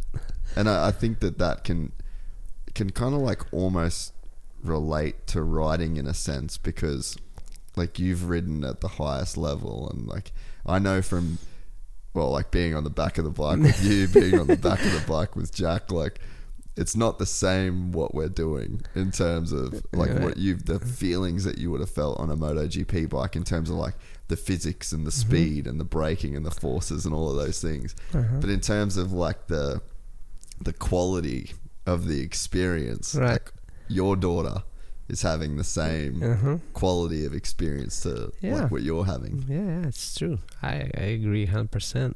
That's exactly right. I, I agree. It's um it's um we, if you if you if you look at it our first 10 or 15 minutes we've been going around the same yeah yeah. we end up at the in the same place. yeah. So that also means that as human beings we keep complicating things that are easy. yeah. You know? Uh, and we can turn around things one way or another but if if you see someone and it, there's something wrong you can turn around and look at them there's something wrong you know that first that first th- we're energy. Yeah. I think we're wrong doesn't mean bad. It means means, that- wrong for you. Yeah yeah yeah. our energy it's not but then someone else comes in and you just click. Is he better than you? No we're all different thanks god. You know? Yeah. we're all different. And and that's the, the that's the beautiful part of life that we can find people that suits us if not we will all want to marry the same guy or the same woman or we're all different So when you like, do you remember like because it seems like you had that big shift in your life when when you did retire that first time, and then that's when I think maybe these sorts of feelings and this Mm-hmm. like this version of you came out in a sense. Like, Mm-hmm. do you remember what it's it's hard to explain, but like, do you almost like remember what you were like before you had these feelings, or like, Yeah. could you ever go back to being that person, or it's like once you had this this shift, it was like there was like a permanent shift in you because like being around you, you have like that, you have almost like a spiritual sort of energy, you know.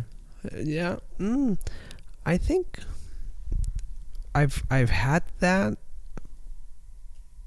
but um again uh experience is something that life puts you in front and it's up to you to just grab it and use it. Yeah, you know? Living many things is a journey that you have to really grab to to learn from you know? You have to grab and and make it yours. You cannot just like we were saying you know that oh i like this uh, effort is blah blah. I just said it. Yeah, yeah, yeah. that's it no. You have to grab it and hold to it hard and put it in your you know in your cupboard there. Um, but i would say in many moments of my life i've i, I if i don't like myself how i was Mm. you know mm, i would say i didn't like how i expressed myself trying not to be who i was because i was shy enough to try to fake something that i don't i i, I wasn't Yeah. Um now i'm 50 i don't need to fake Yeah. i feel more comfortable not faking i'm weak in many things and i i know it but um it's okay you know um and and i i still have a, a, a- a s- a- a- a- an unbelievable desire of learning Mm. I I love to listen. I love to listen much more than to talk. This is the first time in my life that I talk so much. Um, because I've never liked to. I've never. I've been too shy to express in many things in myself. Um, but by doing it in my house, that you've been there, it's been a. I've I've been putting myself in a position to where I wanted to, to be better Yeah. To do that I had to express myself in a better way. I feel like that that's kind of I guess strange for me to hear in a sense because of seeing you at your house and the way that you spoke to us and the way that you like you you were uh you were like the captain of the ship for us and we were all Right. looking at you and you were giving us so much wisdom and so much knowledge so it's like it's strange to hear you say that you feel shy and like that to me i'm like that that's a that's like surprising i guess But that's what I was saying. I believe so much in in relationships, mm. you know, because y- you you you open that door for me. You understand? yeah Uh, if I wouldn't connect with someone, I would not be able to express myself Yeah. Uh, in the in that way. Yeah. you know. So um, it's up to how much we want to um to get information. I could see, you know, I see when you came, Daniel Ricciardo. You know, yeah the man wow you know and how he looked at me and how it just wow. Yeah i can talk to this guy. Yeah. He'll understand me. I, even if i make a mistake he won't judge me. Yeah. You know? Yeah. And that took the best of me. Yeah. you understand? And it's about surrounding yourself about with people that that that get the best of you even if you make a mistake. Yeah yeah. Because we all do. Yeah. I I told you then, I tell you now, I, I've done much more mistakes, many more than things right. I, the thing now is that I can say, and I'm not scared to say that, you know? G- is there like a element of in your life before when you you're like Sete Gibernau, you're MotoGP, like you're Yeah, one yeah. of the big stars, and Of you course. do you feel like you have to like live up to a certain persona? I had to. Yeah, I had to, of course. yeah. I so you like to. wear a mask or, almost. Uh, Um, I think I even I was I was um, I don't know if how to use this, but um, what I what I see of myself in some of that moments is not of a humble guy who I think I am Mm. but I see that and I could see I was trying to Yeah, to to be up to it in the bad way yeah, you know because I was just trying to overdo things Yeah. you know in some some areas and sometimes and it's it's not worth it's not worth it you know I admire for example people that are just like Rafa Nadal or Daniel Ricciardo yeah. or uh, you know people that are you talk to them and they are they, they are they are you know I look up to to these people as a reference you know? I, I want to be like them. I don't want to be I don't want to put any other example of people that I don't want to be like. I'd rather uh, be like Rafa or Daniel or people like this that are wow I admire and they are super humble and they you can learn a lot of things as a person from them you know um, and they, they they will teach you even with their own silence yeah, you know yeah, that's the, when you learn more um, one time I was with my grandpa. uh, I, I ended up talking a lot to my grandpa before he died, and I was a really young kid. How old were you when he died? That was 98. Okay. Uh, 1998. Um, so I was one time in my grandpa's place, and I was really young. I don't know, young, maybe eight or seven or six, I don't know, something around that. And at the time, I would lie to you if I would say I understood what had gone on at that time. Yeah, yeah. It was with time that one one one day I said, "Wow, did that happen?" Yeah, he said that. You know, so we were talking, blah blah blah, and I was super active kid. You know, everyone is, and it was like, "Sete, come on, just get out of here and go." And you know, so I'm super active. And then my grandpa, I ended up talking to him at night, and one one night. Oh, I'm talking, talking, I'm gonna, and, and I, I think I just stopped one time. I said, "But Grandpa, why do you listen to me? You know, everyone else just tells me, go you know." My grandpa just looked at me and said, "Sete, listening is the only way to learn." Most probably there, I would have, I, I- you know, I'd say, "Okay, yeah, well, well, well, well," I kept talking. I don't know, yeah. but with time, it's like, wow, wow. you know? yeah, Okay, you know, 80 year old guy telling a six year old guy that he's listening to me because he needs to learn what from me. Now I look at my daughter and I shut the fuck up, you know. Say, Yeah. shut up and learn, you know. They've got many things to teach. So, all these things, uh, I think, makes makes us better as a person. In, in you know, from what I understand, is all this experience that goes by in front of you and you just need to grab and make it yours by using it not by, by saying it using it and and you know lead by example for your own self not for the others you know Was it a relief then when you kind of got to this place where you felt like you didn't have to put on the the I guess like the different energy that you thought you maybe had to? tell you the truth i was very happy to to find myself again you know? To just say okay yeah you've gone through this. Mm, and and you've been able to to be uh, it's not hard on yourself but it's honest with yourself. Mm.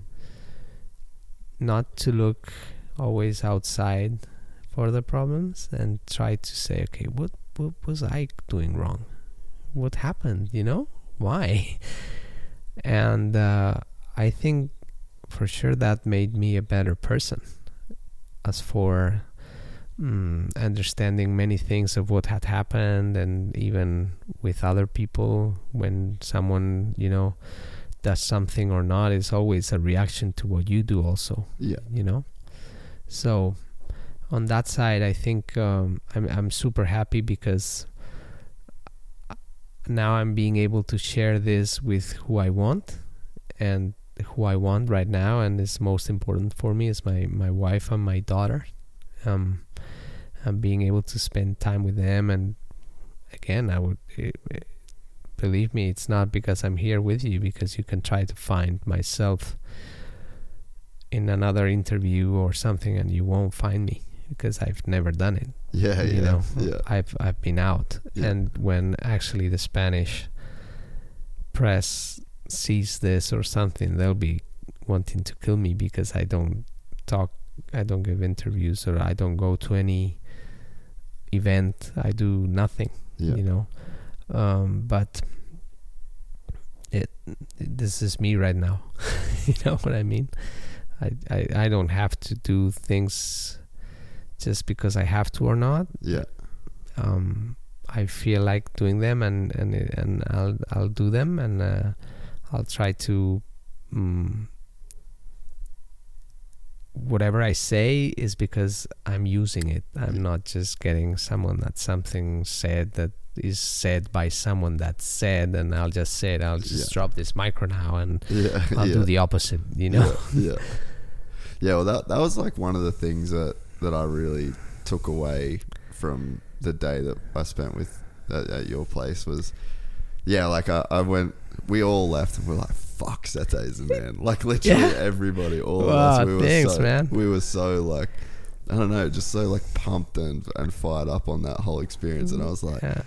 That's why I just wanted to do the podcast so bad because I was like, man, if I went that much from Sete in like one hour, like, No, it was uh, super. imagine, you know, No, I wouldn't be here. I told you, you know, Yeah. it's uh, it's all about this, you know, and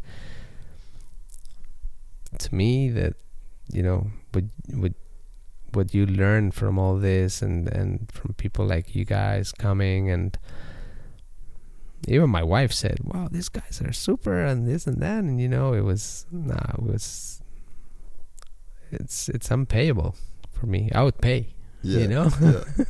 So, what is the academy like from on a day to day basis? Like, how do you how are you running that? Like, Well- can people can anyone just go and book in and do that, or is it? not not not really um because being my home Yeah, it's yeah, very you know yeah. um but as as um i see that i can share this and learn myself so much from people coming what i do is sometimes we do this uh, experience for groups of people um and we open up our house and we offer this experience to where uh, you, you leave your phone in the entrance in Yeah. that place to where because that experience is just for you for whoever comes and i want to create that eye contact and that with whoever comes uh, so we can share an experience together. It's not about how much i can teach no one is how much we can learn together in a day in my place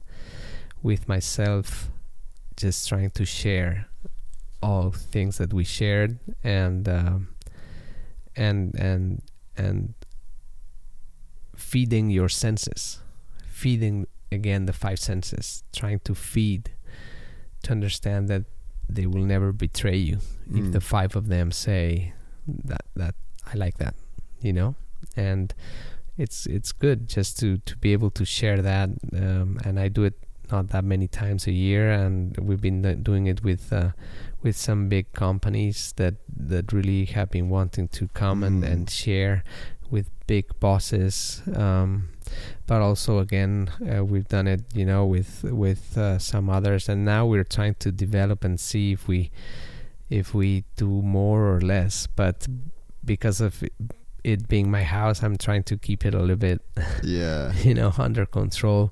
Um, but yeah, it's it's a it's a win it's a win win experience for for me. People like I say, like you you left there pumped, but you left me there even more because it was like, wow, man, that is describe the best day of your life for me is like one Yeah. of those days Yeah.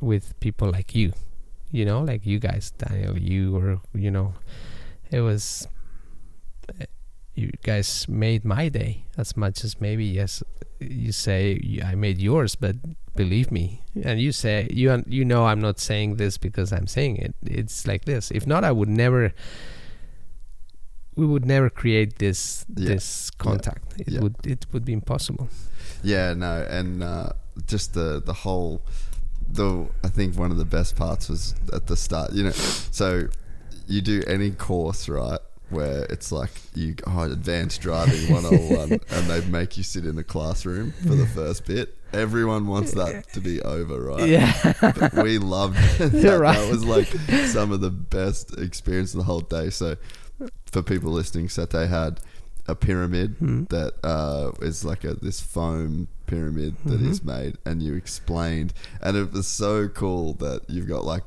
Danny is Formula One driver. Yeah, like the day before he was racing Barcelona, and he was like glued, No, to glued this to whole that. philosophy. Wow. Could you explain your your pyramid and Yeah. talk, talk us through that? Yeah, sure. Again, it's a pyramid with four four sides of it, of course. Um, I have it in Spanish and in English, and we have one of the sides is a writing explanation, and the opposite, and the other one is a is a life explanation Yeah, with which they go up together and they pop up in a result which is the smallest part of the pyramid. And the biggest part of the pyramid which is the base is the illusion yeah, and uh, on the other side when you get to a racetrack the biggest part which give you will give you the base of everything is sight. Human beings we all go where we're looking. We will go back to the beginning of the conversation.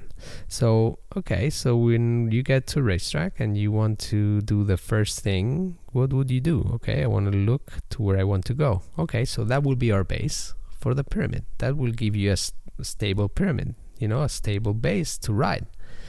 Okay so you have the illusion in one side and you have the sight the sight after that what will give you is to be on the correct line. The order is so important because if not you cannot be in the correct line if you have not seen it first. So if you turn it around i want to be in the right line but i won't look at it before that it won't happen. Okay so life again. Illusions make you dream. You cannot dream if you don't create an illusion first. So on the other side of course this pyramid is more about motorcycle racing. It wasn't so much for um, for um, uh, car driving but you, you can very adapt similar, it. yeah. similar because in bike riding the, the the the the rider has so much to do on the position. So there's one of the areas that position but so sight line then we need to understand position on the bike. So how to sit down on the bike. But first we need to see it we need to be in the line and in the position. And then the next step on the pyramid is braking. We need to understand where to brake and where's the area that you brake. In life is the same. In a racetrack you need to understand first of all where you have to be fast but also where you have to be slow. Yeah, because being fast in an area that you have to be slow will make you slow on an area that you need to be fast and life is the same. yeah, if you want to run through this window you you'll hit the window. First go around the window and you'll have a free area to ride than to, to run. So you have to brake. If you have been in the looking far away you're in the line you brake and you hit the apex in the correct position then what do you have then? Accelerate. Yeah, that's the easiest thing. It's up here. and then after that you'll get a result which is the lap time. Accelerate as you see of the of the pyramid it is one of the last ones because I, who doesn't know how to do this? Everyone knows. But it's the, mo- the less important thing. What's the most important? Oh looking. What? Looking? Yeah because you need to look where you want to go and see where you want to go. So that will give you the base. If you turn this around and you accelerate and you are not in the position you have not finito. And then life is the same. So we have this pyramid to where it makes sense to me Yeah. you know? And then accelerate is easy that's why it's the, one of the last ones before the lap time. Yeah. because I tell to, I say Claudia accelerate. She will go like this. But if she's not she will go like this means that it's easy which is not easy is to look far to be in the line to understand where to brake blah blah blah. So if I tell someone you have to accelerate hard before doing all the other things you'll crash. And life is the same. Life is about being understanding in my racetrack i say you know a lap on my racetrack is like one year of your life. There'll be corners where you need to be slow fast corners. You'll go Mm. by people. They'll crash. You'll crash. You'll have to stand up again. You'll see the guy or maybe not. And at the end of the day at the end of the lap one year goes by and you'll have a result. You'll have a lap time so that lap time or that result is just the consequence of what has been happening on the racetrack on a year, you know? And that's what we share in my place. We try to share all these things together and we we like you say we do many other things and and uh, sharing this with all this whoever comes to my place is is my best gift that life has given me after all my experience in in racing. Yeah, I think it's one of the most. It's I guess something that I'm always trying to do with this podcast is relate life to riding and the things that it teaches Yeah. you, and I think that it's the most perfect and simple analogy for something that I've spent a lot of a lot of Really? time a lot of time doing. You know, Super. and uh, what? So, what was the process? Obviously, it's like a life's experience that's gone into Mhm. into creating something like that. But I mean, there must be a moment where you sat down with a pen and a paper, or Mhm. to actually write that. When, when did you go? Okay, I want to get all of this out of my brain, Mm. and I want to get it onto the page. because I'm super active, like I said before, as a kid, and I wanted to put myself in a position to where all that had happened to me, I just didn't want it to give it for granted for nothing, Yeah, you know. And I said, okay, um, let's try to sit down and um, there's nothing not scary, but difficult when you want to write something down when you just open a, a book and there's white paper there but if you just start writing things it will be no no no longer white anymore. You start even if there's a phrase or a word. So just start by that. And then i that's what i did. I i i was it was a point to where i needed answers from from myself and what i did.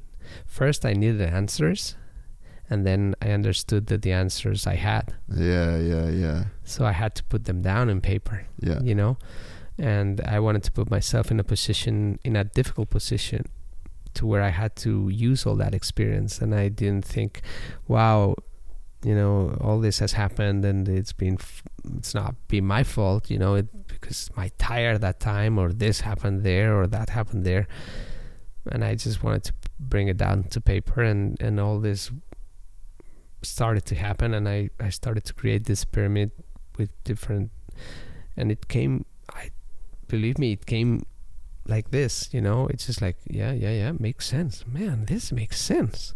So I started bringing people in my house and I started to say this and I had golf golfers soccer players singers and they all just hit the camera with the pyramid and said I need to take this. And I said wow yeah it really makes sense you know everyone likes it Yeah. because it's an easy way to understand things that many times is difficult to understand so yeah, it just came came out like this, and now the best thing that has happened with this pyramid is that I apply it every day. For example, coming here, Yeah. you know, this is part of it. I'm I'm inside my own pyramid, doing it every day, you know, and my daughter is the best teacher for me. Yeah. She doesn't know, but I'll tell her one time. Actually, she knows because she's like, "Daddy, so the experience on the pyramid," and it's like, "Yes, Claudia, yeah, that's it, that's it. Just look at it. Please never lose that illusion. Please don't do it like daddy. you know, that's super. That's Man, super. it's it's a beautiful thing for a person to sit down and write. Like in physics, they call call it first principles. Like, what's the most simple one sentence rule that you can use to explain something very complex? Yeah, exactly. and and it's always something that I mean I try and think about like the anywhere any way I can apply like what's the most first principle uh, way of thinking about this problem or this idea or whatever but for you to just that is like your first principle Yeah. like that's this visual mm-hmm. representation of like the way that you want to live your life And Absolutely. I don't think there's that many people that have taken actually taken the time to sit and write something like that. And there's obviously like a level of like therapy in that and I think even with me doing this like there's I mean I'm sure if I went back and listened to podcasts that there'd be some things that I've said where I'm like oh yeah like that's I could probably write those things down Uh-huh. but not a lot of us actually do. well, it's all we're in a we're in a learning process Yeah. all our life, I think, and and the more time goes by, the more I want to learn and keep keep learning. And when you think that you know everything, I think you start dying. Yeah. You know, it's like why, if I know everything, what's the point to be here? You know. For sure, we'll need to learn how to get old. It's it's not easy Yeah. you know something so natural but something so cruel so sometimes Uh-huh. you know Yeah. not being able to walk remember things um, wow do you think you don't need to learn that. Yeah. man the hardest thing is still to come. The only thing we have is the experience to to deal with it. Because the next one is going to be tougher than the one before Yeah. you know you know. And when i look back and com- and then i see what i was complaining about when i was racing i was just complaining about a tire was not the best tire i could have. Ooh you know. Now you know if my daughter happens something to my daughter or wow that i mean what That- is that's real. what's what's it all you know Yeah. that about you know people that lose their their family members being young or wow excuse me you know there's no one's gonna teach you that Yeah. We don't have a perspective on how long life is and the period of struggle that you go through at the end of your life. Hmm. Like it's so underappreciated and it's it's almost like it's analogous to nuclear war, right? so it's like there are I think there's something like six or seven or seventeen thousand nuclear weapons on the planet, right? So at any one point in time, if a handful of those, and so we've had, there's been like during the Cold War, there was essentially like a false alarm where this guy in Russia, like Petrov, is like this kind of, he should be hmm. more famous in history, but basically he was the one that was on watch in Russia during the Cold War that would then pass on the commit like pass on the warning that there's been nuclear weapons fired from America. Uh-huh. So he was the guy that sat there and it was his job and there was like five or six of these guys that were on 24 hour watch, right? Wow. And so he saw on the radar that there were five nuclear weapons that were launched from the US to Moscow. And so he then had it was his job to then alert the next in command to then fire like a retaliation strike back to the US. So this was in 1973, I think. Wow. And it was a false alarm. Holy There was something that w- there was like a a uh, false alarm, man. that do, right. so there was a literally a false alarm of nuclear Nuclear war. nuclear war, and this guy decided he went against his orders and decided to just let it slide because he said that if America was to do a first strike against Moscow with nuclear weapons, that they would fire a lot more than five, right?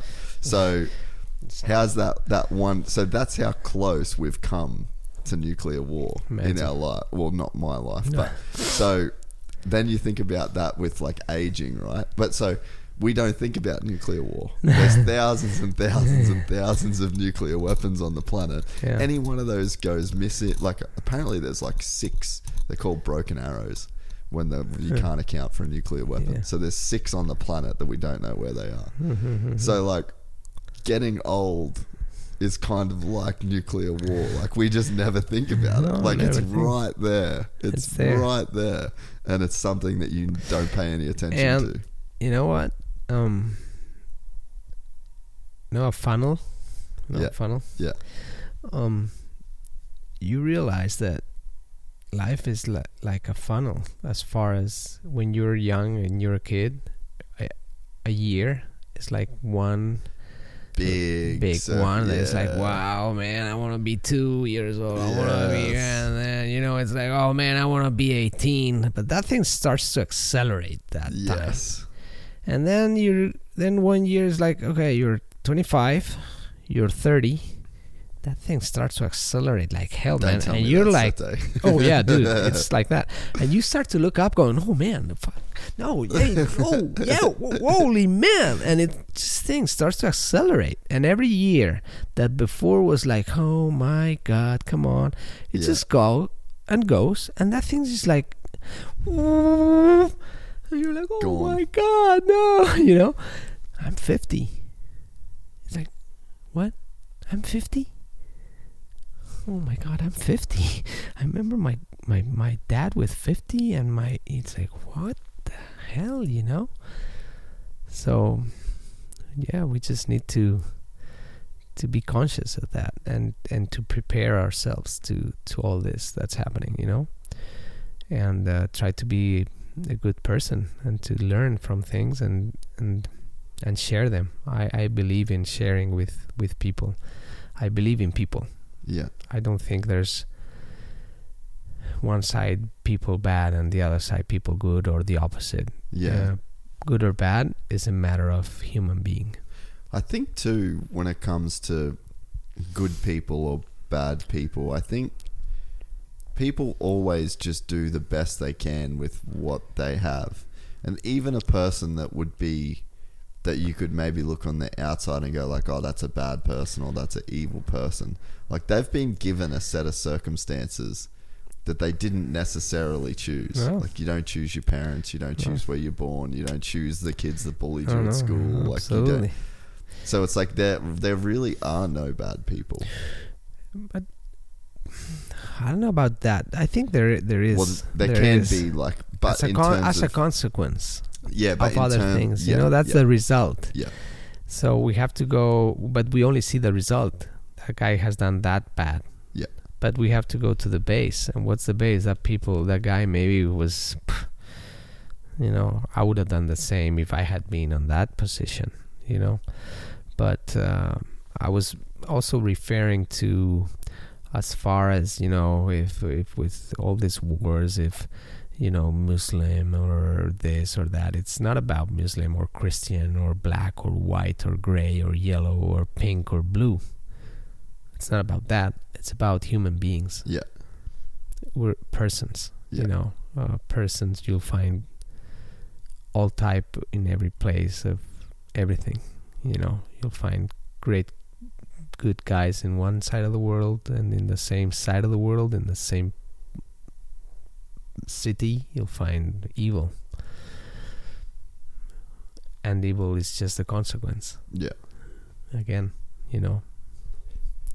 But we have to get ready to to get old. Yeah. we need to get ready for that. I watched a. I think the thing that really made me think about that more than I've ever thought about it before is I watched a little mini documentary on YouTube with this guy, and he was like 96 years old, and um, he actually famously wrote books on death. Like, so he Mhm. was a he was like a a uh, he was a teacher, like a university lecturer, and a philosopher, and then he wrote a book called Death, Hmm. and then the the opening line I could send it to you actually. I'll find Mhm. it on YouTube. cool. It was it re- like legitimately like went to the core of me when I watched it. I was like, man, I've never fucking thought about my life. Like I'm literally gonna be that guy. Wow. But um, and yeah, he was like, oh, if you asked me in, in my like younger years, you know, I would have told you that I knew a lot about death, but really I don't know anything. And then it's sort of just like watch this guy's routine.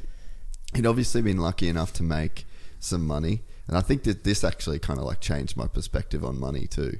Um, but he had this nurse that was with him, like basically like a full time carer, but she'd obviously like come in the morning and like leave at night once he'd gone to bed. Yeah, she had to dress him. She cooked for him. She cleaned him. She had to do everything. This guy's wife had died a few years before, and uh, and then he was alone, and he kind of was just talking. Essentially, like his whole life is like preparing to die and like Mhm. coming to the. You, I, I guess you probably have to have a relationship with death at some point in your life. Like maybe you have to reconcile that you are going to die because truthfully right now if you said like you have to die tomorrow I'd I'd probably freak the fuck out like I feel like I would not have made the peace with all the people and all the you know Imagine, I mean, they say, and it's true. I read one time that if you, if they just put a date on your death, Mm. how many years do you want more? A hundred, two hundred years. It's okay. You want two hundred more years? Yeah. Okay, but put a date. You won't be able to live anymore it'd be hard huh because you have a date. That's what's life about. That's why we don't know, because we won't be able to live this life. Because if they just put a date, how many more? Ninety? If they say ninety to you now, which is reasonable, yeah that's a while you would say, "Oh no, no, no, no. Okay, hundred. No, no, no, no, no. Okay, one fifty. No, no, don't put a date. yeah yeah yeah yeah You know, and it's Yeah. true. yeah You can't put a date. yeah Don't tell me. I don't want to know. So how easy that is. What a sign it is to live your today. yeah You don't want to know that. You you can't know it. And once again, go back to my grandpa. W- When he he was sick enough to understand he was dying, and then I came back from my podium and everything, and we opened the champagne, and then uh, two three more weeks later, he he he was dying, um, and I actually went in. He was dying. He didn't go to hospital. He was just laying in the bed at home, and um, I just he he gave me his hand, and I grabbed his hand, and he had he had many um, lot of uh, he had ten uh, five boys five girls ten wow sons yeah what a G yeah that was super guy there was no TV at the time man yeah so um, beautiful Spanish wife yeah, yeah, yeah, super. So, um, he gave me his hand, and I grabbed his hand, and and he he just looked at me, and he closed his eyes, and he smiled away. He smiled. He was happy to leave. yeah He wanted to leave. Why do I say this? Because life, what does is prepare you for to die. All that experience, my grandfather, I learned there that he had learned how to die. He was he said, no, I want to go. If I had to say that now, I would say, oh, fuck no, I don't want to yeah, yeah. I mean, what are you talking about? Don't, you know, die, go where? what, what, what, where's next? yeah and he was just so he. Then I left, and then my mom came in, and then he died. It's like, man. So life is just preparing us for whoever we have the luck to get to that point because it's so cruel many times that we can we can't get to that time. But if we are lucky enough to be here having this conversation, we can't give it for granted. We have to be thankful that Yeah. we are here because we're preparing ourselves for all what has to come, which is what's more difficult than death to leave. I don't think because we're all scared of Yeah. that, you know. What if we don't do things if we Yeah. die? So everything that comes next is more difficult than before. Why? Because the last one is is death. That's the most. What can we do? Learn from everything to approach that in the best way possible. I think. I don't know. What do you think that? What do you think that your granddad did in his life to make him so at peace with dying in that way? I think he was a great human being. He was a great listener with all his good things and bad things. But he was a good person, I think. I'm not talking about success or not Mm. because he lived success and he lived his last years he was bankrupt. I never saw him one time sad or regretting nothing or talking bad about no one. I can't remember my grandpa talking bad about no one. Not one word that I know of or I remember. Maybe that made him made the way to being able to rest in peace. Yeah, yeah, yeah, Maybe. yeah. I don't know. But that's the most difficult thing, but but it's it's closing the cycle of life. Yeah. Wow. That's what we're here for. No one's going to avoid that. It no one. Because I don't know that I could say the same about. Like it, it's funny. So my my grandfather was like one of my grandparents. He was not a, not a nice person, Mm-hmm. and and he had some like really fucked up shit going. And like he saw Mhm. his he saw his dad kill himself, and like it was so like he didn't have a great life, Right. You know? And we went my whole life like we we used to have to go there after school and we're around him all the time and like he was a pretty violent sort of guy Right, right. But there was this switch maybe i was i don't remember how old maybe i was like 14 or 15 when when he did die and he had an aneurysm in his brain and he just dropped dead one day he was like i think he was maybe like 80 78 80 Right. something like that but it was crazy to see a switch in him in like the last couple of years. Like he had a terrible relationship with my mother. She left home when she was like 15. Wow. And then a terrible relationship with my uncle. And it, he poisoned his whole like my uncle's kind of not a great person either, but it, you, he was like the result of him. Like you could see the Yeah, yeah. that what it The how it- influence, yeah right? yeah and but I remember seeing a change in him in the last couple of years before he died and it it always stuck with me as a guy looking to make up for lost time like it was like there was a switch that went in his brain where he goes fuck. Like I I'm not going to be here much longer. And you could see him actively trying to make am- make his amends in a sense. And he became a much more nice and open person. And but it was like it was too late. And it, that really always stuck with me. And to hear you talk about your granddad as a guy that was so ready to die. Like I had the exact opposite of experience of mm. watching a guy that it was like he tried to play catch up Mm-hmm. But time will never come back, you know. No. That's why the sooner we understand that, the better it is. because it's it's gonna be in our own benefit, you know. Um, and that's why I think, uh, to me at least, it, it, it helps the fact that not everything is is worth, Yeah. you know, Yeah. doing. Yeah. But it, that works for me. That doesn't mean I would never say to no one that's the way you got to do it. I have no one to say that. Of course, I would never, and I don't think it will be the way. Everyone has to do it their own way, and we need to just live our life. The only thing, respecting others. Yeah. But we're all different, and what suits me maybe it doesn't suit most other people, and we need to respect that. But we know there's, you know, there's the, I I like to do one one exercise when they say about something on the past.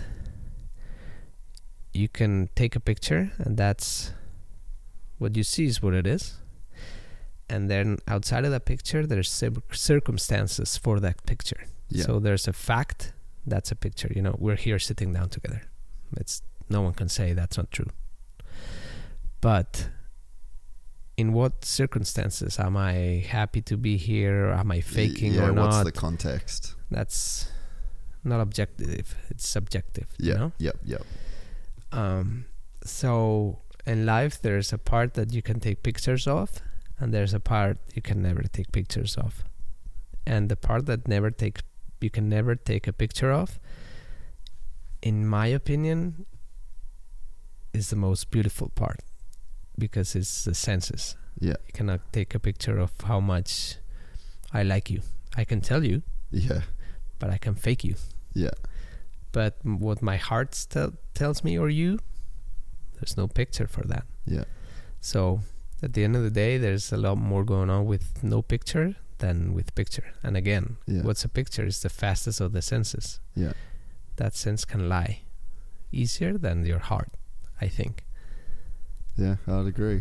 So, when you did you ever face the thought of death when you were racing? Was it ever something that that you thought of? Because it's such a such a reality.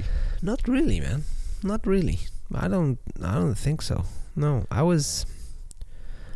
I have to say, on that side, um, um from my experience, of course, and how I understood things, this was. I, I, I liked the fact that I could control my own fears and everything and go beyond and take and that sensation that feeling of just being in con- I'm I like to be in control of things um I I don't like not being in control of things personally as a person and that I take it I've taken it to my profession and my my my racing career I think um I I have to have things under control. I I would not like myself to be out of control. It's I mean it's a, I have never even in my life I have never tried drugs, never. Because I know they're they're horrible, but also because I know that I would not take control of myself anymore, and I would I, I can't. It's impossible. I can't not be in control. Um, so being in control of your own things, uh, in my side, has helped me to what you were saying. Have you been scared of not? That's been like a no. That's not gonna happen. Yeah. You, you know, Yeah. uh, that's not gonna happen because I can control that. I will not leave fear or, or death or nothing control me. It's impossible. I control. So taking that to my limit was part of my adrenaline, you Yeah. know. But on that side, and now in perspective, it's it was good because if I had focused in the other side, I think at the end of the day you go that side. Yeah. So luckily enough, unconsciously, I think I was trying to be in control of that side in order to stay away from it. You know? Yeah, because I mean, for me, riding, like, I, I've definitely let fear keep me Yeah. under my limit. Mhm. And like I'm in Dubai right now, the track I've been riding is seven kilometers, fifth gear wide open on the 450. like it's fast and it's scary. And Yeah. I've found myself, I've found myself really on the limit naturally because of the track. Like, Right. the track pushes, like puts you on that limit because it's so fast Mm-hmm. and there's the there's the period and i think it's the same for everybody that's riding where it's like you've got that like do i go faster or do i go slower and for the most part i'm definitely just gonna Yeah, just stay like off a little just underneath that limit so like where what is that to you and like how did you deal with that feeling of wanting to back off or go, or, or Man. were you, was your ceiling just to where like you didn't feel that I have that to I feel? tell you one thing. Um, I was the one that. Okay, is that one flat out? I was just the one listening and and go out do it. You know, I had to do it. I just had to do it. I just. Or we were when I was a kid, even you know, jumping from cliffs to the to the sea, you know, to the water and the sea we would go with my uncle that he was 20 something or my brother he was older and they would take me up there just 12 15 meter high cliff jump to the water and wow where should we go? and this and that. I would never talk. I would just be there. And that desire it just i i, do- I, I would just jump. And they- would just look at me and jump. What the fuck? And I would I was not there going should I jump or not? And they were going oh you go first. And I, I was just there going uh, I'm doing it you know? So I just went boom boom and I jumped. And then it was I was flying. I went you dumb stupid thing. What are you but I just had to do it you know? So I just took I think that that side of me was was but then I could I did it to tell you the truth because I had control of my body and I know I knew I could control my body and and hit perfect down. yeah. If I couldn't if I knew I was not going to jump perfect, I would never even go up there. yeah You know what I mean? yeah I went up there knowing that I would- I was capable of jumping. And that's why I never talked and I would just jump because I had I knew I could okay, I'll jump, I'll do this, I put my body like this, I'll jump and I'll land. It was not like okay, I'll jump and if I hit myself with the rock, I'll be no. yeah Okay, I know there's water, you know?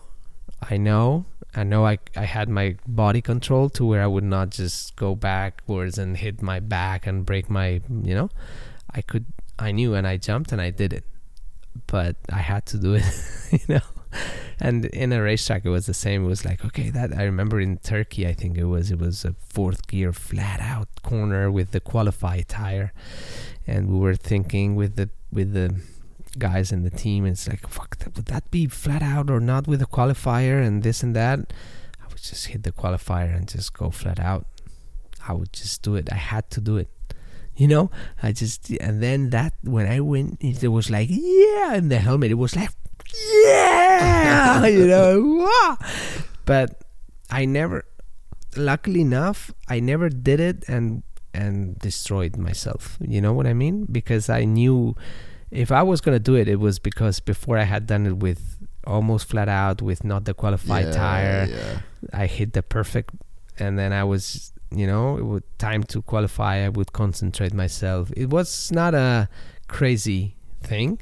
I would only do it if I knew I was gonna do it.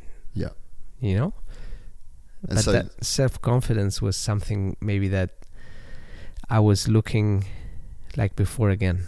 I was looking uh, where I wanted to go, not at the crash. yeah So I was forcing things to go one way.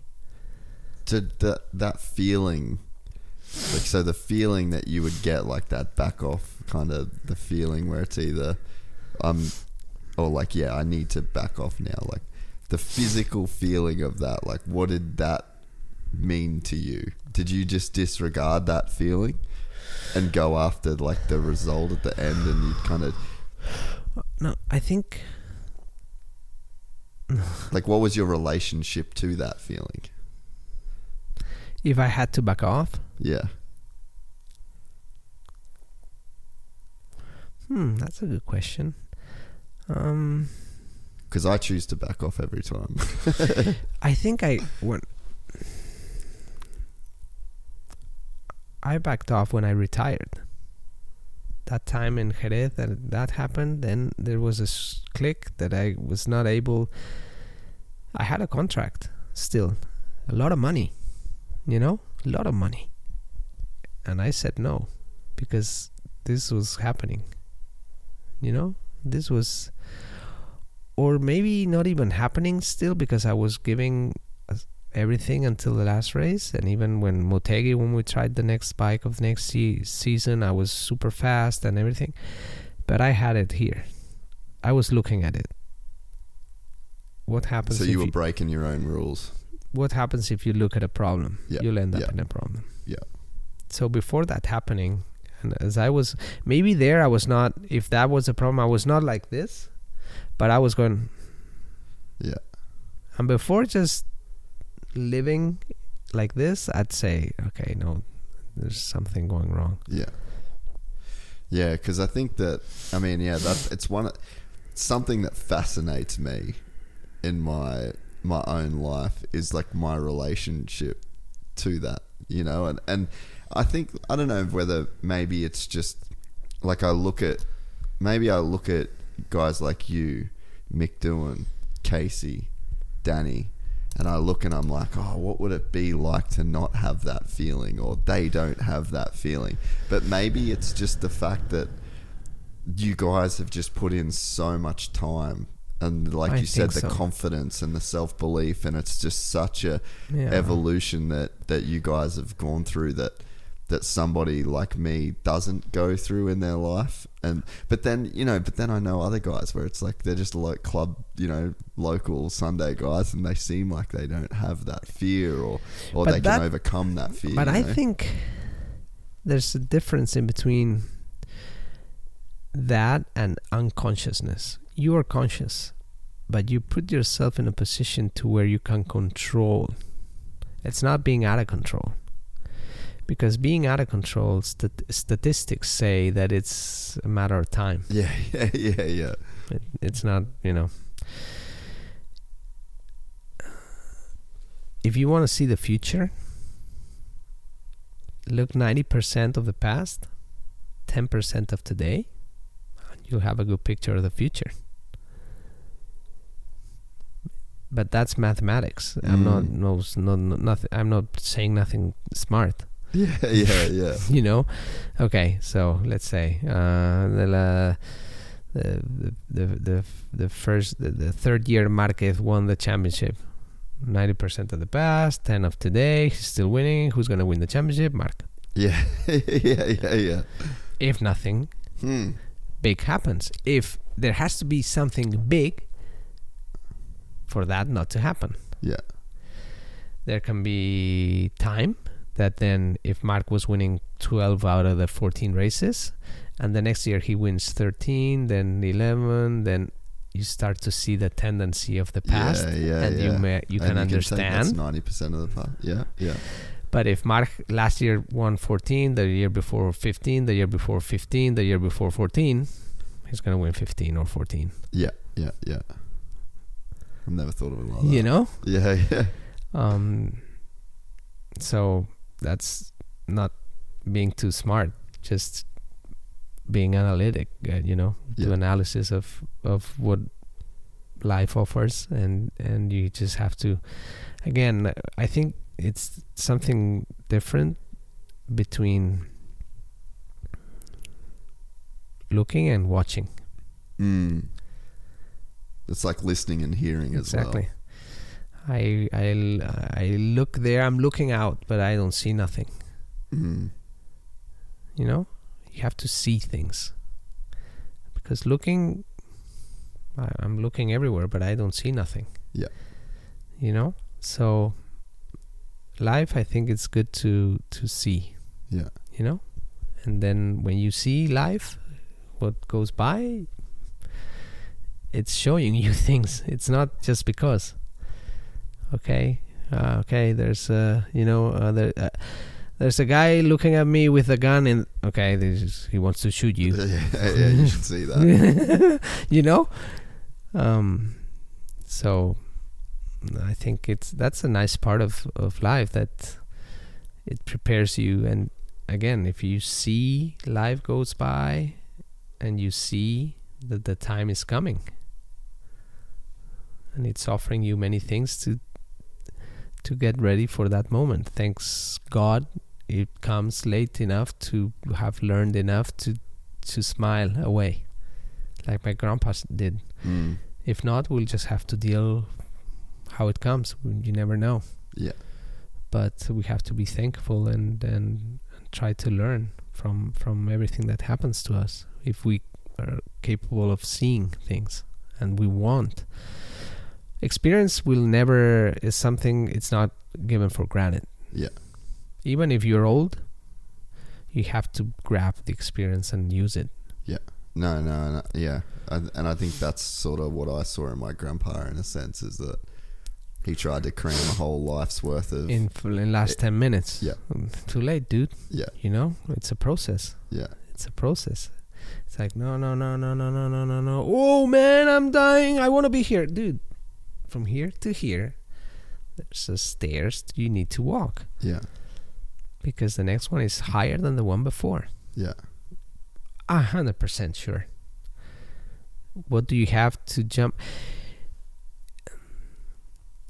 Okay, you know, there's it's it's like a it's like a it's like a, a race that every every step is higher than the one before.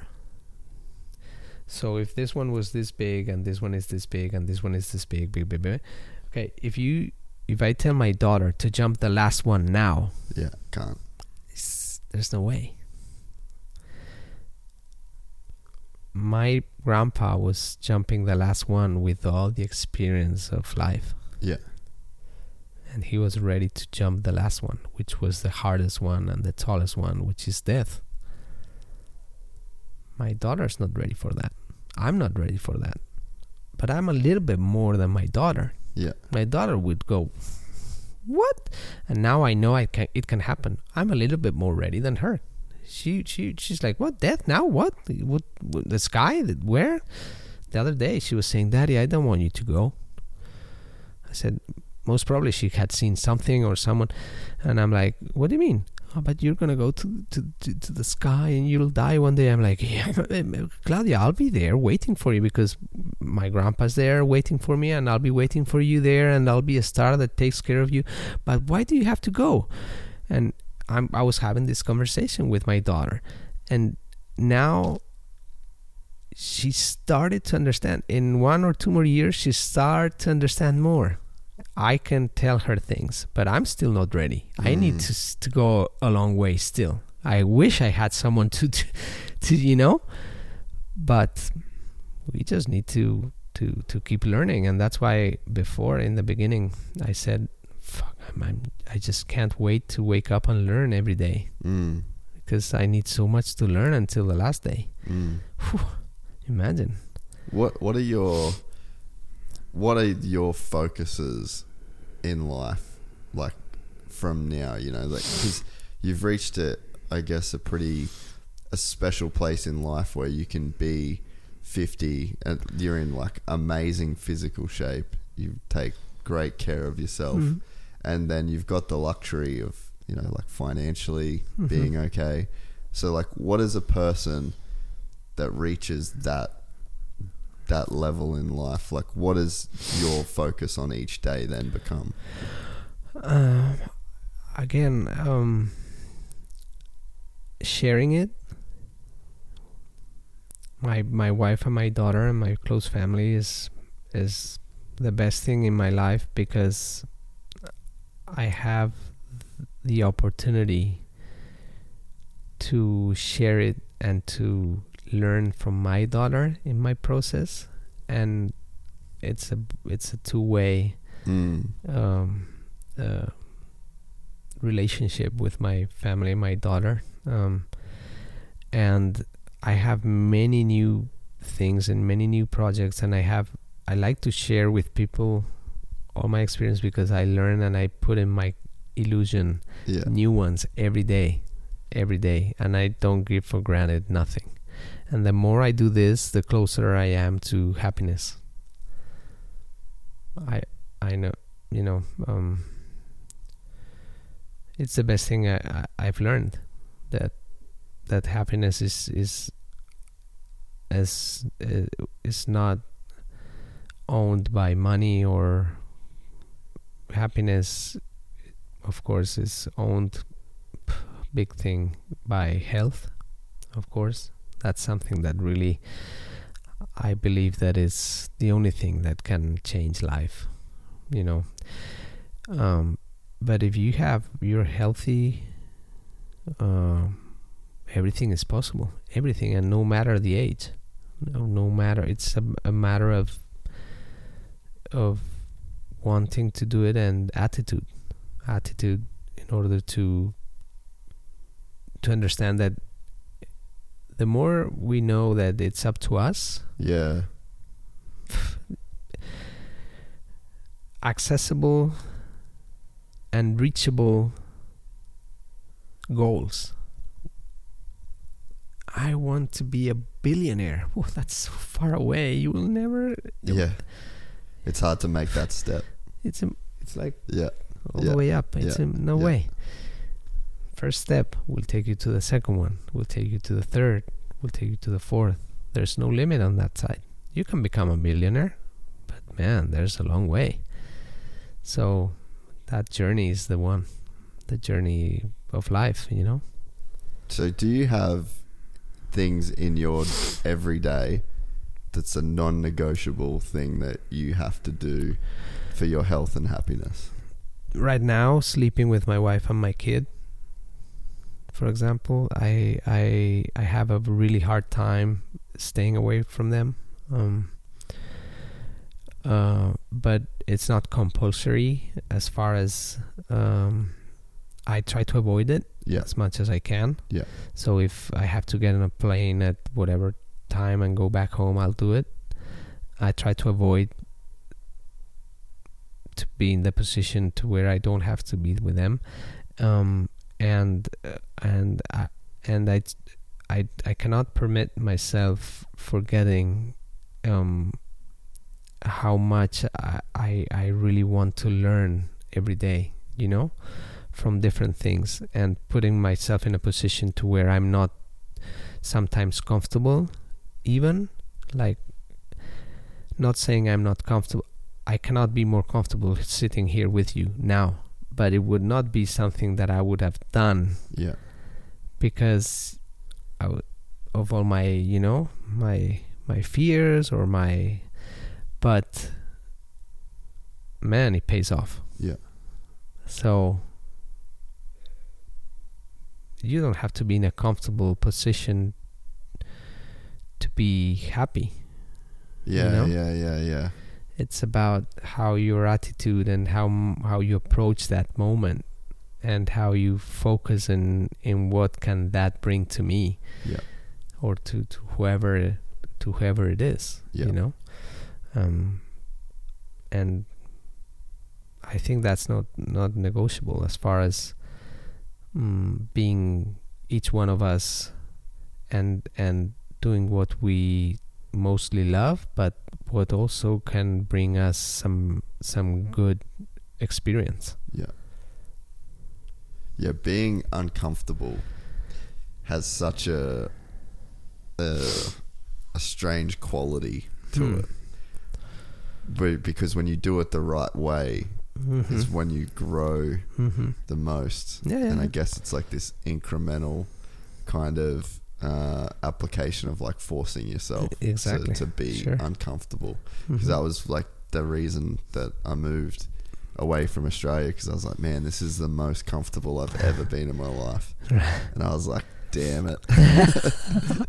like I almost knew Yeah. that was a bad thing. Right. Not not that it was a bad thing, but I'm like, okay, if I need to if I want to keep growing and I want to keep progressing, then being this happy and this comfortable it might not be the, might not be the not way. be the way. cool So yeah, I think that's like pretty pretty good advice. Cool, cool. Yeah, I don't know. We're all different, man. You Yeah. know, we're all different, and um, listening to people that are, um, of course, opposite to ourselves. Most of the times, if you do it in a learning at- attitude, will bring you a lot of benefit. Yeah. You know, even if initially you don't understand, or you say what, there's always a reason Yeah. that what is just a consequence of things that you have never lived in your life Mm. and you will never be able to live so you need to s- have someone explain that to you in order to say wow if i was in that position of course you know? But if you do it again with respect and values and and that's something that nowadays is a little bit take for granted the fact that you know we can all say what we want of course that's democracy of course um, but today i have sometimes the feeling that everything is forbidden for but for what is compulsory Mm. you know it's like forbidden compulsory how about if it you know nor this or that Yeah, yeah, yeah. You know? yeah. um but then at the same time you know there's things happening that the freedom of talk or the freedom of doing of someone can really affect directly yours Yeah. you know so yeah you're free to i don't know i don't know uh, you're free to i don't know think about so- uh, okay you're, you i'm just gonna say something stupid you're free of not taking a shower and smelling like shit and Yeah. doing whatever but are you free to do that and sit down with me in a plane from here to australia Yeah, yeah, yeah, yeah. and i have to smell that I'm, this is something stupid no Yeah. but do I have to, you know, why I don't have uh, for respect Yeah. of yeah. myself and Yeah. from the others, I would never, you know, I, if I knew I was bothering you in some way, I would, I would, in my opinion, I would go back and put myself in a position to where I would not do something because not because of me, but knowing that I I'm not interfering in your yeah, life. Yeah, yeah, you know, yeah, to yeah. me that's how I understand respect. Yeah. You know, um, because I would not do that to you because I would not y- like you doing it to me. Yeah, yeah. You know, so it's all that compromise to where now it's a little bit crazy, crazy world. No. Yeah, no, definitely. Yeah, no, it, that's a weird example, but I know exactly. You what, know? I know exactly what you mean. Have you Have you ever thought about writing a book? Is there a book ever in your future? I've started, but Oh, you have. but you know what? It's like It's a big. what job. do I have to say? I mean, what? Who's gonna? You know, we're all. I mean, yeah, I have many things to say, but who's gonna care? I mean, I mean, not who's gonna care, but um, there's too many other good people that do that yeah, write. you just said before that you should always listen because someone's had such a unique experience. And I think It's true, but on that side, it comes again my fact that uh, that I'm a little bit like, wow, I don't know. It's I a would love to read it. Ah, thank you, man. No, I know some people that come and listen to the experience, and yeah. when we talk, and I started to do it because this happened. This been happening, so I was just thinking, ah, man, I I should do it. But I think you should do it. yeah, Yeah, yeah, maybe I should do it. It, it could be I could I'll put that in my illusions, Yeah. one of my illusions to do it and share it. No, it could be because I think that with you, I mean, even you know, in this podcast, it's like yeah, there's a little bit of there's a little bit of MotoGP, but there's just a lot of life, you know. And I think that you've lived.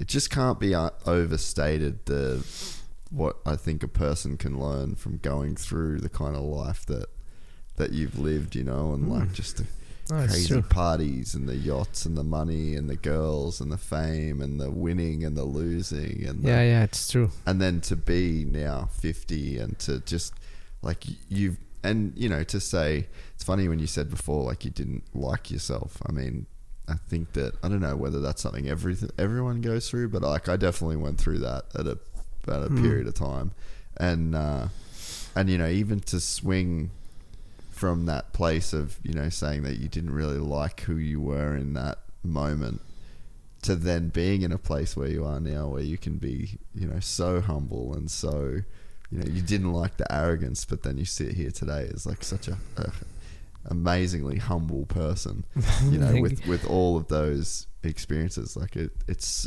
it's just so cool the transformation that you can go through. And i think that you can save you save people so much shit in their own life by you know by like i guess because it's like you don't know that right? It's like before you have those kind of you know i guess in like a spiritual term like an awakening in a sense. Like you can the, your life's like a dream you're just almost like a bad actor in a in a dream and then you have like you wake up and you can look at it's like you look and remember the dream and you're like oh wow Yeah, it's true. I just when I get in my museum and back home and I go in there, it's like I told you. I think it's like was this me? yeah You know, it's like wow, yeah. Well, I I, I won some races, you know, but it's all part of the past. You know, I'm- I don't have nothing.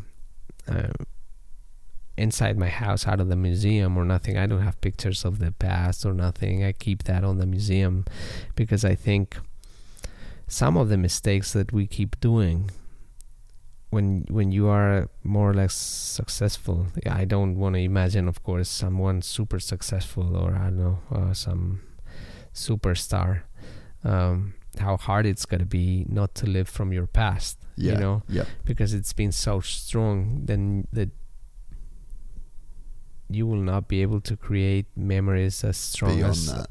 Yeah. It's like as a they were before. It's like a stock market So, graph. It, but it peaks at the top. what happens is practice makes perfection. So the more you talk about how you were or the past you're not creating new new memories. Yeah, so tomorrow what we did today will be a memory. We created a new one. And we didn't talk about my past so much that's that helps me. Yeah, you know?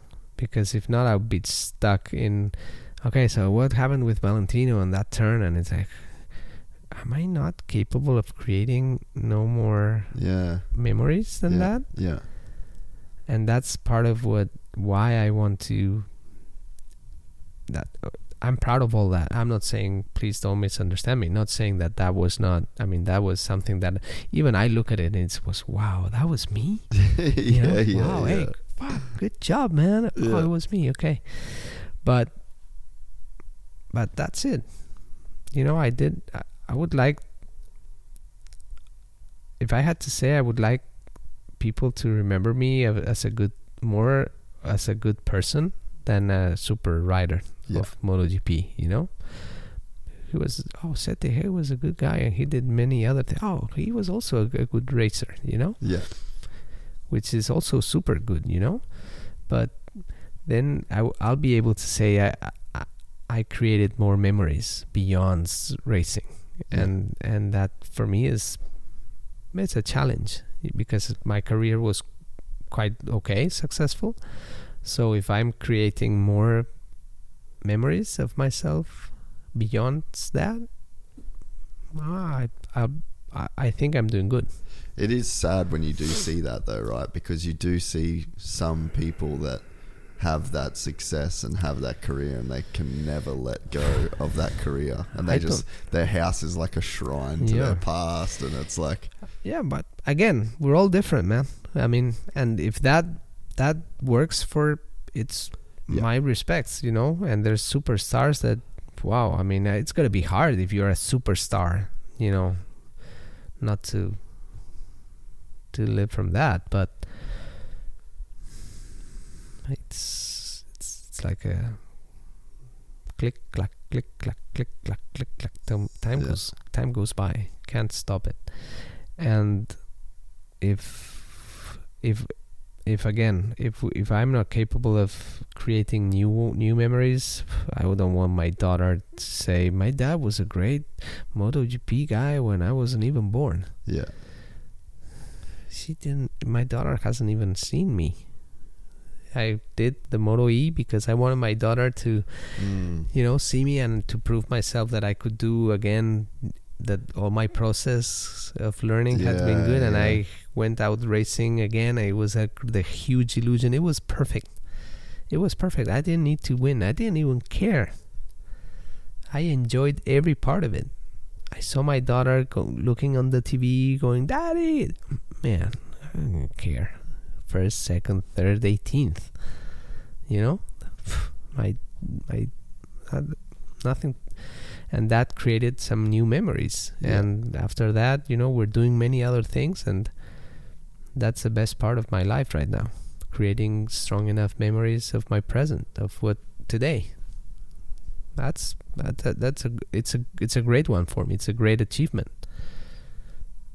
Are you are you happy you got to go and re like race the Moto E from that new perspective? Yeah, super, Because super. You would have.